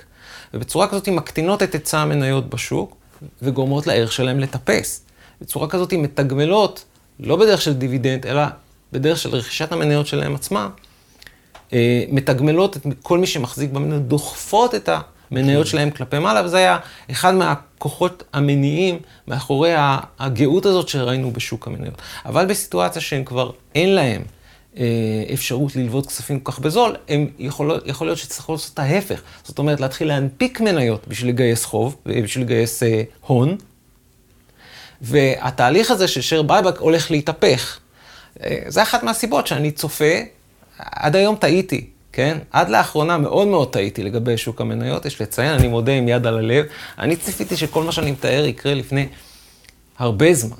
וזה, זה לקח שנים ארוכות מאוד עד שהדבר הזה יגיע לידי הבשלה, אבל היום אנחנו מתחילים לראות את זה. אנחנו מתחילים לראות את, המנ... את הריביות מטפסות. אנחנו מתחילים לראות את אה, שוקי המניות מתחילים כבר, הביצועים שלהם בתחילת השנה, כן, בתחילת השנה היו ממש ממש לא טובים, ואם אתה שואל אותי, יש להם עוד הרבה לאן ליפול, עד שיגיעו לאיזשהו שווי שוק שמתאים לסיטואציה של א', עולם אינפלציוני, ב', ריביות מזנקות. כן, אתה גם רואה את זה שהרבה מהשמות החמים כביכול שסימלו את הבועה, כמו מייקל סל, אה, סיילו ווודס, איך קוראים לה? קאתי וודס וכל האלה, הם עכשיו... אה, בוא, בוא נדבר על שמות יותר מיינסטרים. נדבר על החברות שבעצם מוליכות את ה... את המדדים, פייסבוק. את מדדי ההייטק, זה אמזון וגוגל ופייסבוק ואפל וגם טסלה במידה מסוימת. זה חברות, חברות הטכנולוגיה שמאוד הובילו את השוק. למה? צריך להבין למה הם הובילו את השוק בשנים האחרונות. הסיבה לזה, כאמור, הייתה סביבה של, א', אין אינפלציה, ב', ריבית מאוד מאוד נמוכה, אז על כל המכשירי ההשקעה המסורתיים, אתה לא מקבל תשואה טובה, והסיכויי צמיחה, שלהם לא מבטיחים במיוחד. אז אנשים לא השקיעו כל כך ב, ב, ב, בענפים המסורתיים, לא כל כך השקיעו בחקלאות, לא השקיעו בקריאה, לא השקיעו באנרגיה. בכלל, כל נושא של נפט יצא מהאופנה, כי זה כביכול מתחבר עם התחממות גלובלית וכן הלאה. ומה השקיעו? השקיעו בחברות טכנולוגיה שהיה להם איזשהו סיפור, סיפור צמיחה. עולם חדש ומלהיב של התקדמות טכנולוגית, ובצורה כזאת קיבלנו ריכוז של כל עולם ההשקעות באותם קבוצה של שמות לוהטים, שהובילו את אה, מדד הנסדק במשך, אה, קרוב לעשור. ו, ו, וריכוז יוצא דופן של, של ההון ושל ההשקעות בסקטור הזה. ועכשיו אנחנו נמצאים בבעיה, אנחנו השקענו המון בטכנולוגיה, נו, אז יש לנו טיק טוק ויש לנו אינסטוש ויש לנו כל הרשתות האלה. אממה, אין לנו, אין לנו חיטה. אין לנו אה, דלק, אין, אין לנו, יש לנו מחסור בגז טבעי, יש לנו מחסור בנפט, יש לנו מחסור במתכות. תעשייתיות, יש לנו גם מחסור בזהב ובכסף, כי, כי לא השקענו בעשור האחרון בלפתח את התחום הזה, הזנחנו מאוד את התחום הזה, וזה מוסיף עוד דלק לא, לאינפלציה, אותו מחסור, מחסור בסחורות, שאנחנו מתחילים לראות אותו בעיניים. כמובן, באים הפוליטיקאים ואומרים, אה, אינפלציה זה בגלל רוסיה, זה בגלל אה, מלחמה באוקראינה, אבל את האינפלציה בעצם ראינו עוד לפני המלחמה ברוסיה, אה, סליחה, באוקראינה, ולמעשה יכול להיות אפילו שהמלחמה באוקראינה היא תולדה של המחסור במשאבים האלה, ובעצם מאבק על המשאבים של אוקראינה, שהיא בעצם נודעה במשך שנים ארוכות בתור אסם התבואה של אירופה. אז אני אחזיר אותך באמת לשאלה הקודמת כדי ככה לסבר את האוזן, אנשים אוהבים uh, מספרים. שתיתן לי קצת uh, מספרים לגבי מה הגודל של הדבר הזה, או ככה לקבל איזושהי תמונה אם אתה יודע להציג אחת של תכלס עם מה אנחנו מתמודדים. תראה, התסריט שאנחנו, מה שאנחנו ניצבים בפניו הוא חסר תקדים, ולפיכך אני מאוד נזהר מלנקוב במספרים או לתת תחזית יותר מדי מדויקת מה עומד לקרות. אני לא יודע מה עומד לקרות. יש לי רק ספקולציות, והספקולציות שלי טובות כמו של כל אדם אחר, בגלל זה אני מציע לכל אחד לעשות את המחקר שלו, ולבדוק את המספרים בעצמו, ולבדוק את הנושאים, ולבדוק את כל מה שאני אומר, ולראות אם, אם הדבר אה, הגיוני בעיניו. אני, כל תחזית היא, היא בגדר לקחת סיכון, כי כפי שראינו בשנים הקרובות, קובעי המדיניות מסוגלים איכשהו לדחות את הקץ, מסוגלים איכשהו לבעוט את הכדור, איכשהו במורד הדרך, כל פעם, אה, סתם לדוגמה. עכשיו, אה, הפדרל רזרב, הבנק המרכזי בארצות הברית בחצי שנה האחרונה רואה את האינפלציה מטפסת, מטפסת, מטפסת, אז הוא מתחיל לצאת החוצה ולהגיד, אה, אנחנו הולכים לעלות ריבית, ואנחנו הולכים לצמצם את המאזן שלנו, ויהיה בסדר, מתוך, מתוך אמונה שאם הם מדברים על זה, אז כבר הציפיות האינפלציה של הציבור יורדות, וזה יוריד את האינפלציה. אה, אה, בעצמו. ובצורה כזאת הם מסוגלים איכשהו להחזיק את שוק האג"ח שלא יתפוצץ. אה, כן, אנחנו ראינו את ה... כמו שאמרנו, ריביות אה, ארוכות טווח אה, מתחילות לטפס, אבל עדיין לא ראינו ממש התמוטטות רבתית, לא של שוק המניות ולא של שוק האג"ח. זה נעשה בגלל שיוצאים ומבטיחים לנו כל מיני הבטחות, אז אין לי שום מושג איזה עוד המצאה תהיה להם מחר, איך הם ישפיעו על לוח הזמנים.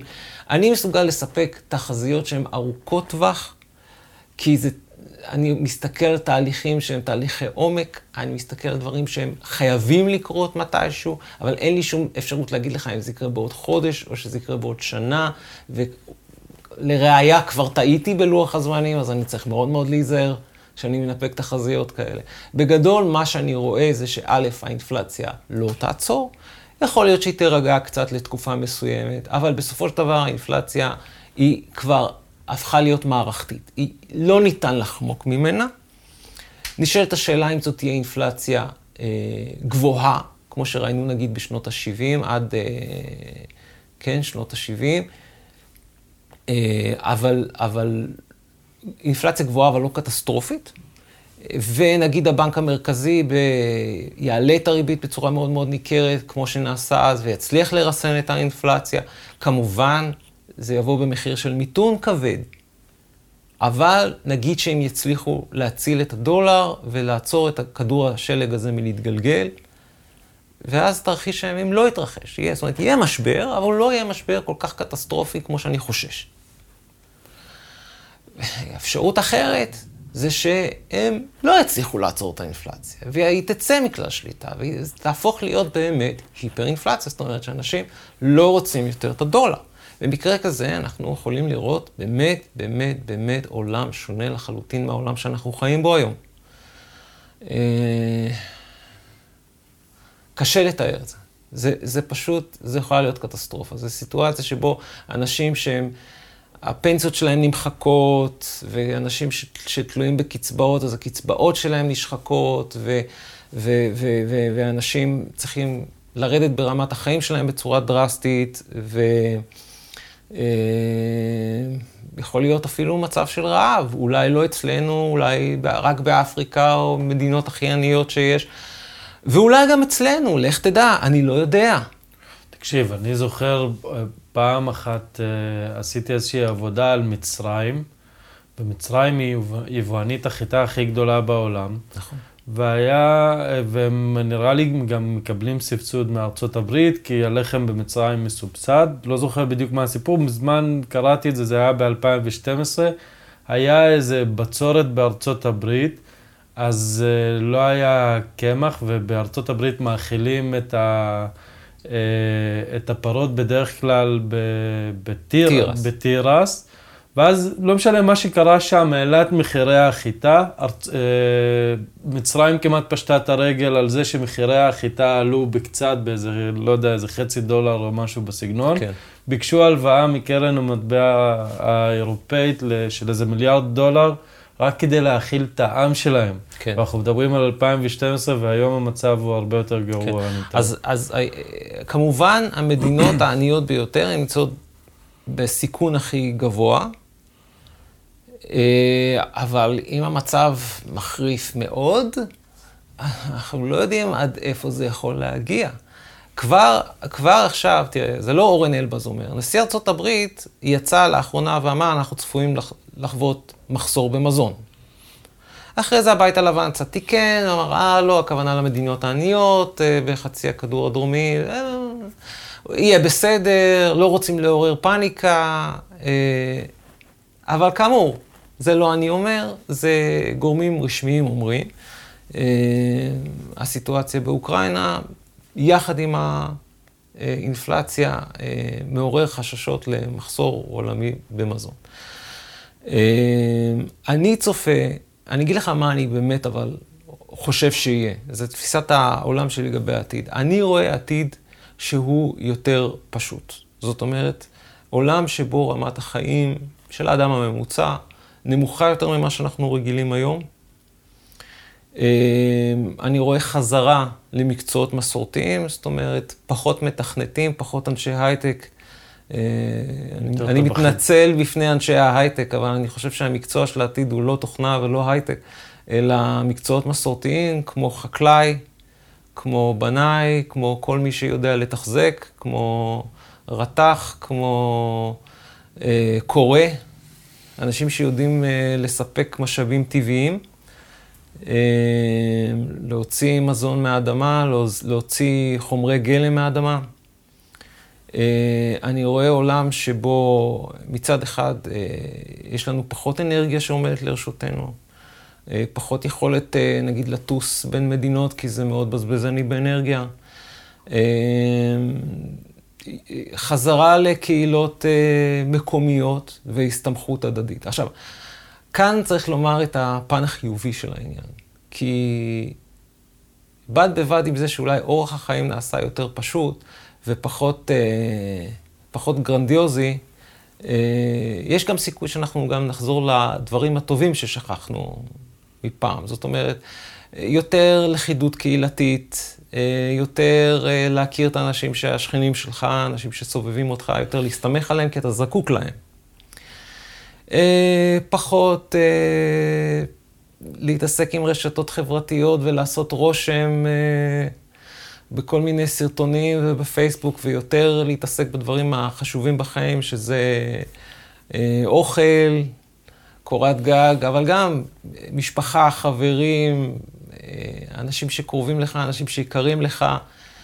אה, יותר לחזור לערכים אה, של אה, ערך של עבודה קשה, ערך של עבודת כפיים, אה, ערך של...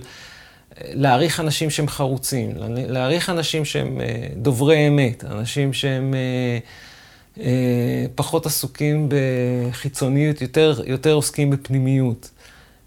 זה הפן החיובי של עשוי להיות, של אותו משבר שאני רואה מגיע.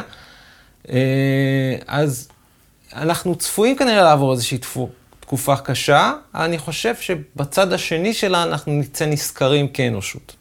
אני אישית מאמין שזה תיקון שאתה יודע, כבר כל כך הרבה מאוד זמן לימדו אותנו שהדרך לחיות היא מסוימת מאוד, והיינו באקסטזה של צריכה, של תוכן, של אוכל, של קניות, של בגדים, של מה שלא יודע מה, כי זה היה הדרך האמריקאית. וכנראה אנחנו צריכים גם אה, קצת לנוח, לתת לעולם גם קצת אה, לשקוע ולחזור לדברים שהם... קצת יותר בסיסיים מאשר להמציא NFTs נראה לי. אה, תקשיב, אנחנו יכולים להמשיך עוד אה, לדבר מלא, ואני דווקא שמח שאתה כבר לקחת את זה לכיוון יותר אופטימי ויותר טוב. אה, אני, אני אוהב את הראש הזה. אז יש לי שאלה. א', לדעתך, איך זה יהיה, כי אנחנו מדברים על ארה"ב, לא על ישראל. איך זה יורגש פה ב- בישראל? המשבר הוא עולמי כי הדולר הוא מטבע הרזרבה העולמי. לצערי הרב, לפי מיטב ידיעתי, ממשלת ישראל, או בנק ישראל, לא מחזיק בעתודות של זהב. יש לציין, הרבה מדינות ברחבי העולם דווקא כן מחזיקות בעתודות של זהב. לסין יש המון זהב, לא מספרת לנו כמה זהב יש לה, אבל לרוסיה יש המון זהב. להרבה מדינות אירופה יש זהב מקדמת דנא. אה, הברית. לפחות רשמית, יש לה המון זהב בפורט נוקס. משום מה, מדינת ישראל חושבת שהיא יותר חכמה מכולם, ולא מחזיקה בשום זהב. מחזיקה רק בדולרים, אה, ביורו, ו- ולאחרונה אפילו שמעתי ש- ש- ש- שמישהו חכם בבנק ישראל הציע להשקיע באג"ח זבל, באגרות חוב אה, של, של, אה, של תאגידים ש- שמדורגים כל כך נמוך, ש- שהם אפילו לא.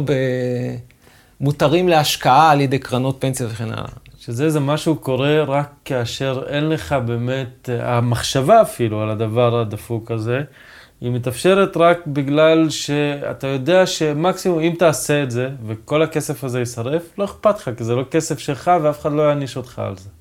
שזה הזוי, כאילו זה מטורף. אני חושש מאוד מהסיטואציה הזאת, כי כאמור אמרנו שיש איזשהו קשר בין העוצמה הכלכלית והמוניטרית של מדינה ובין העוצמה שלה המדינית. והיכולת שלה להקרין כוח על, ה, על הסובבות אה, אותה. אז אנחנו במדינת ישראל, כמדינה שהיא א', מאוד נסמכת על ארה"ב, ב', לא, לא דאגה לגבות את עצמה בעתודות אה, כראוי אה, של זהב, אנחנו עלולים למצוא את עצמנו בפני שוקת שבועה. אז בגלל זה, אני... ברור לי שאני לא צריך לשכנע אף אחד בבנק ישראל לשנות את דעתו, אבל יכול להיות שאם אני צריך לשכנע את העם להחזיק קצת לבטח את עצמו קצת באמצעות זהב וכסף פיזי, אם יש לציין. לא תעודת סל ולא לא איזשהו חוזה עתידי, אלא אה, זהב וכסף פיזיים. כמו המטבע הזה שהבאת כן. לי מתנה היום, תודה. המטבע שהבאתי לך מתנה כדי להראות לך. אפשר להגיד כמה מילים על המטבע. זה מטבע כסף של מדינה, שמדינת ישראל הנפיקה, אבל זה לא מטבע שהוא אה, היה במחזור, זה מטבע זיכרון של בנק ישראל, וזה המטבע הזיכרון הראשון שמדינת ישראל הוציאה בשנת 1958. יש לזה ערך היסטורי. זה מטבע שהוצאנו בשביל לחגוג את העשור למדינת ישראל. זה מטבע שמכיל אה, משהו כמו שלושת רבעי אונקייה של כסף טהור. אה, ומה שמעניין, המטבע נושא ערך חמש לירות, כן? והלירה, כמובן, הארץ ישראלית, זה מטבע שכבר חלף מהעולם ולכאורה חסר ערך. אבל בכל זאת, הערך המתכת שבמטבע הזה, שלפי המחיר של הכסף כיום, משהו כמו 60 שקלים, והשווי שוק, בגלל גם שיש ערך היסטורי למטבע הזה, אז הוא נסחר משהו כמו 80 שקלים, מחיר השוק שלו. אז אנחנו רואים שאפילו מטבע שנושא עליו ערך 5 לירות, שווה היום 80 שקלים. זאת אומרת, שמר על הערך שלו לאורך השנים, בזמן שהלירות הרגילות, הפשוטות, שהיו עשויות ממתכות פשוטות, או ודאי הלירות ששטרות הנייר של הלירה, אין להם שום ערך. אז זה אמור גם כן לתת איזושהי המחשה לציבור, איך המתכות היקרות שומרות על הערך שלהם, גם כאשר המטבעות הלאומיים מאבדים מהערך שלהם. אז אני מאמין, רוצה לקוות, שאם העם יצביע ברגליים ויחזיק זהב וכסף בעצמו, אולי אנחנו נהיה תחליף לבנק ישראל, נעשה מה שבנק ישראל נכשל לעשות. אני באותה נשימה רוצה לציין עוד משהו. מעבר לזה שאני רוצה לשלוח אנשים לבקר בבלוג שלי, שנקרא מבוא לכלכלה, כמובן כלכלה בקוף, בגלל כל הקלקולים שאנחנו רואים בכלכלה שלנו. Uh, הכתובת היא www.מבוקל.com. Uh, בנוסף, אני רוצה לספר לכם על פורום מסוים ב, באתר רדיט, שנקרא וול סטריט סילבר. זה פורום שקם לפני שנה, זה פורום של אנשים שאוהבים כסף, אוהבים מטבעות כסף, לחסוך באמצעות מטבעות כסף, וגם אה, אקטיביסטים מבחינה אה, פוליטית, מוניטרית, קוראים לחזור לאיזשהו סטנדרט, סטנדרט זהב או סטנדרט כסף, לגבות את המטבעות שלנו באיזושהי סחורה פיזית ובצורה כזאת לחזור לאיזושהי אחריות מוניטרית. אה, אני מהמקימים של הפורום הזה, מהפעילים בפורום הזה, ואני רוצה לשלוח אנשים לחפש אותו, שוב פעם, זה נקרא Wall Street Silver. מאוד מעניין מה שקורה שם. אני יכול להוסיף עוד המלצה על הבלוג שלך, למרות שכבר אה, אמרתי בשבחו, כי בשיחה אחת אנחנו עוברים על מיליון ואחד דברים, עוד לא דיברנו לא על סין, לא על רוסיה, וברוך השם יש לנו עוד אה, מלא מלא צרות, ו... זה, זה באמת השפה שם מאוד פשוטה, מאוד ברורה, והיא יכולה להסביר גם לאידיוטים כמוני שלא היה להם שום מושג בכלכלה, ואני באמת לא יכול אה, להמליץ על זה מספיק, גם אתה כותב פוסטים שהם קצרים, אה, מאוד יפה. אני מאוד אה, ממליץ על תודה, זה. תודה, תודה רבה. ולקראת סיום, המלצה לאיזה משהו שאתה חושב שכן יכול לעזור לאנשים, כמו שאמרנו, חוץ מרדיט ווול סטריט סילבר, או אם אתה רוצה, גם אתה יכול לבחור את המרואיין הבא שאני אדבר איתו לגבי הנושא הזה, אז אם יש לך איזה מישהו בשלוף. רגע. אתה שואל אותי על המלצה לגבי איך, כאילו, מקורות מישהו... מידע, או איך, או איך לנהוג, איך בשביל להגן על עצמם מפני... אני התכוונתי לאיך איך לנהוג כבר משתמע, צריך אה, מטבע, מטבעות כסף וזהב. אני רוצה להגיד, אני מכיר אנשים שאומרים לי, אין, שום, אין לנו יותר מדי חסכונות, אין שום סיכוי שאנחנו אה, נחזיק מטבעות זהב או כסף. אה, מבחינתי, לנצל את ההזדמנות הזו להגיד, אם אתם לא מתכוונים להחזיק מטבעות זהב או כסף, אולי תחזיקו אוכל. ואני לא רוצה להישמע כמו איזה מטורלל שאומר לכם, כאילו, להחזיק מחסנים של מזון בבית וכן הלאה. רק אה, קצת יותר ממה שאתם צריכים בשביל היום-יום. הכוונה למזון, מן הסתם, שיש לו חיי מדף ארוכים. אה, כל מה שיבש, כל מה שמשומר, ושיהיה לכם, שיהיה לכם על כל מקרה שלא קורה. אה, גם כי המחירים של מזון צפויים לעלות, וגם כי אנחנו עלולים, אה, וראינו את זה כבר מעשית, לראות כל מיני שיבושים באספקה. אז אה, מה שאפשר לעשות זה להחזיק, אבל כמובן גם לצרוך. לצרוך כל הזמן את מה ש... ששמנו הצידה, וכל הזמן לצרוך ולקנות חדש כדי שזה יישאר טרי. אז זאת המלצה שאני חושב שהיא מאוד מאוד טובה לציבור. חוץ מזה, כמו שאמרת, להשקיע בידע הכלכלי שלהם, כי אה, הידע הזה הוא לא יסולא בפז. אה, בסופו של דבר זו ההשקעה הכי טובה שאתה יכול אה, לעשות. אני מאוד uh, מסכים, אני אישית מאוד אוהב את uh, פיטר שיף ואני עוקב אחריו, והוא גם uh, יפה בלהציג uh, את המערומים של, של הבנק הפדרלי. הוא עושה את זה, יש אנשים שלא אוהבים את הסגנון שלו, אני, אני אוהב את מה שהוא אומר שם. פיטר שיף, אני חושב שהכניס הרבה אנשים, וגם אותי, אה, להתעניין בתחומים האלה. לא כל מה שהוא אומר, אה, אני מסכים.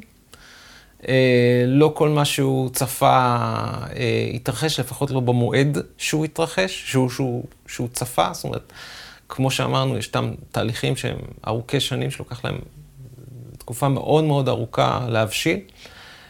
ועדיין כדאי להקשיב לו, הוא מספק איזושהי הסתכלות אה, שונה, אה, לפעמים חצופה, לפעמים מתריסה אה, על השוק, אבל הוא חסיד אמיתי של, של שוק חופשי אמיתי, ולא בכאילו. אורן אלבז, היה לי עונג גדול, אני אשים את הכישורים גם לבלוג, גם לכל מה שצריך בתיאור של הפרק. תודה רבה על שהגעת לדלית אל כרמל, היה לי כיף גדול לארח אותך פה. היה לי כיף גדול להתארח. יאללה, אז uh, יש לנו עוד יום יפה, נצא ככה לראות uh, קצת uh, שמיים ועננים וליהנות ממה שיש. ביי ביי. תודה רבה. אז זה היה עוד פרק של מרד החליפים, מקווה שנהנתם. אני רוצה להודות לאייל חלבי על העריכה והליווי, שום דבר מזה לא היה מתקיים בלי העזרה והתמיכה שלו. ולכם מורדים ומורדות יקרים, תמשיכו לשתף אותי בתגובות מהחוויות שלכם על הפודקאסט, כי זה הדבר שנותן לי דלק להמשיך את המסע הזה. זה מכניס לי אוויר לריאות וסומק ללחיים. וכמובן, לא לשכוח לעשות לייק לעמוד הפייסבוק והאינסטגרם של הפודקאסט ולשתף חברים בתכנים שאהבתם. לבסוף, אם אתם רוצים לתמוך בפודקאסט עכשיו, ניתן לעשות את זה דרך אפליקציית פייבוקס בקישור בתיאור של הפרק. את הפודקאסט הזה אני עושה ביוזמה אישית, וככל שיקבל תמיכה גדולה יותר, כך אוכל לשפר את התוכן והשירות שאני עושה למענכם באהבה גדולה. זהו, עד כאן להפעם ונתראה בפרק הבא. דרוויש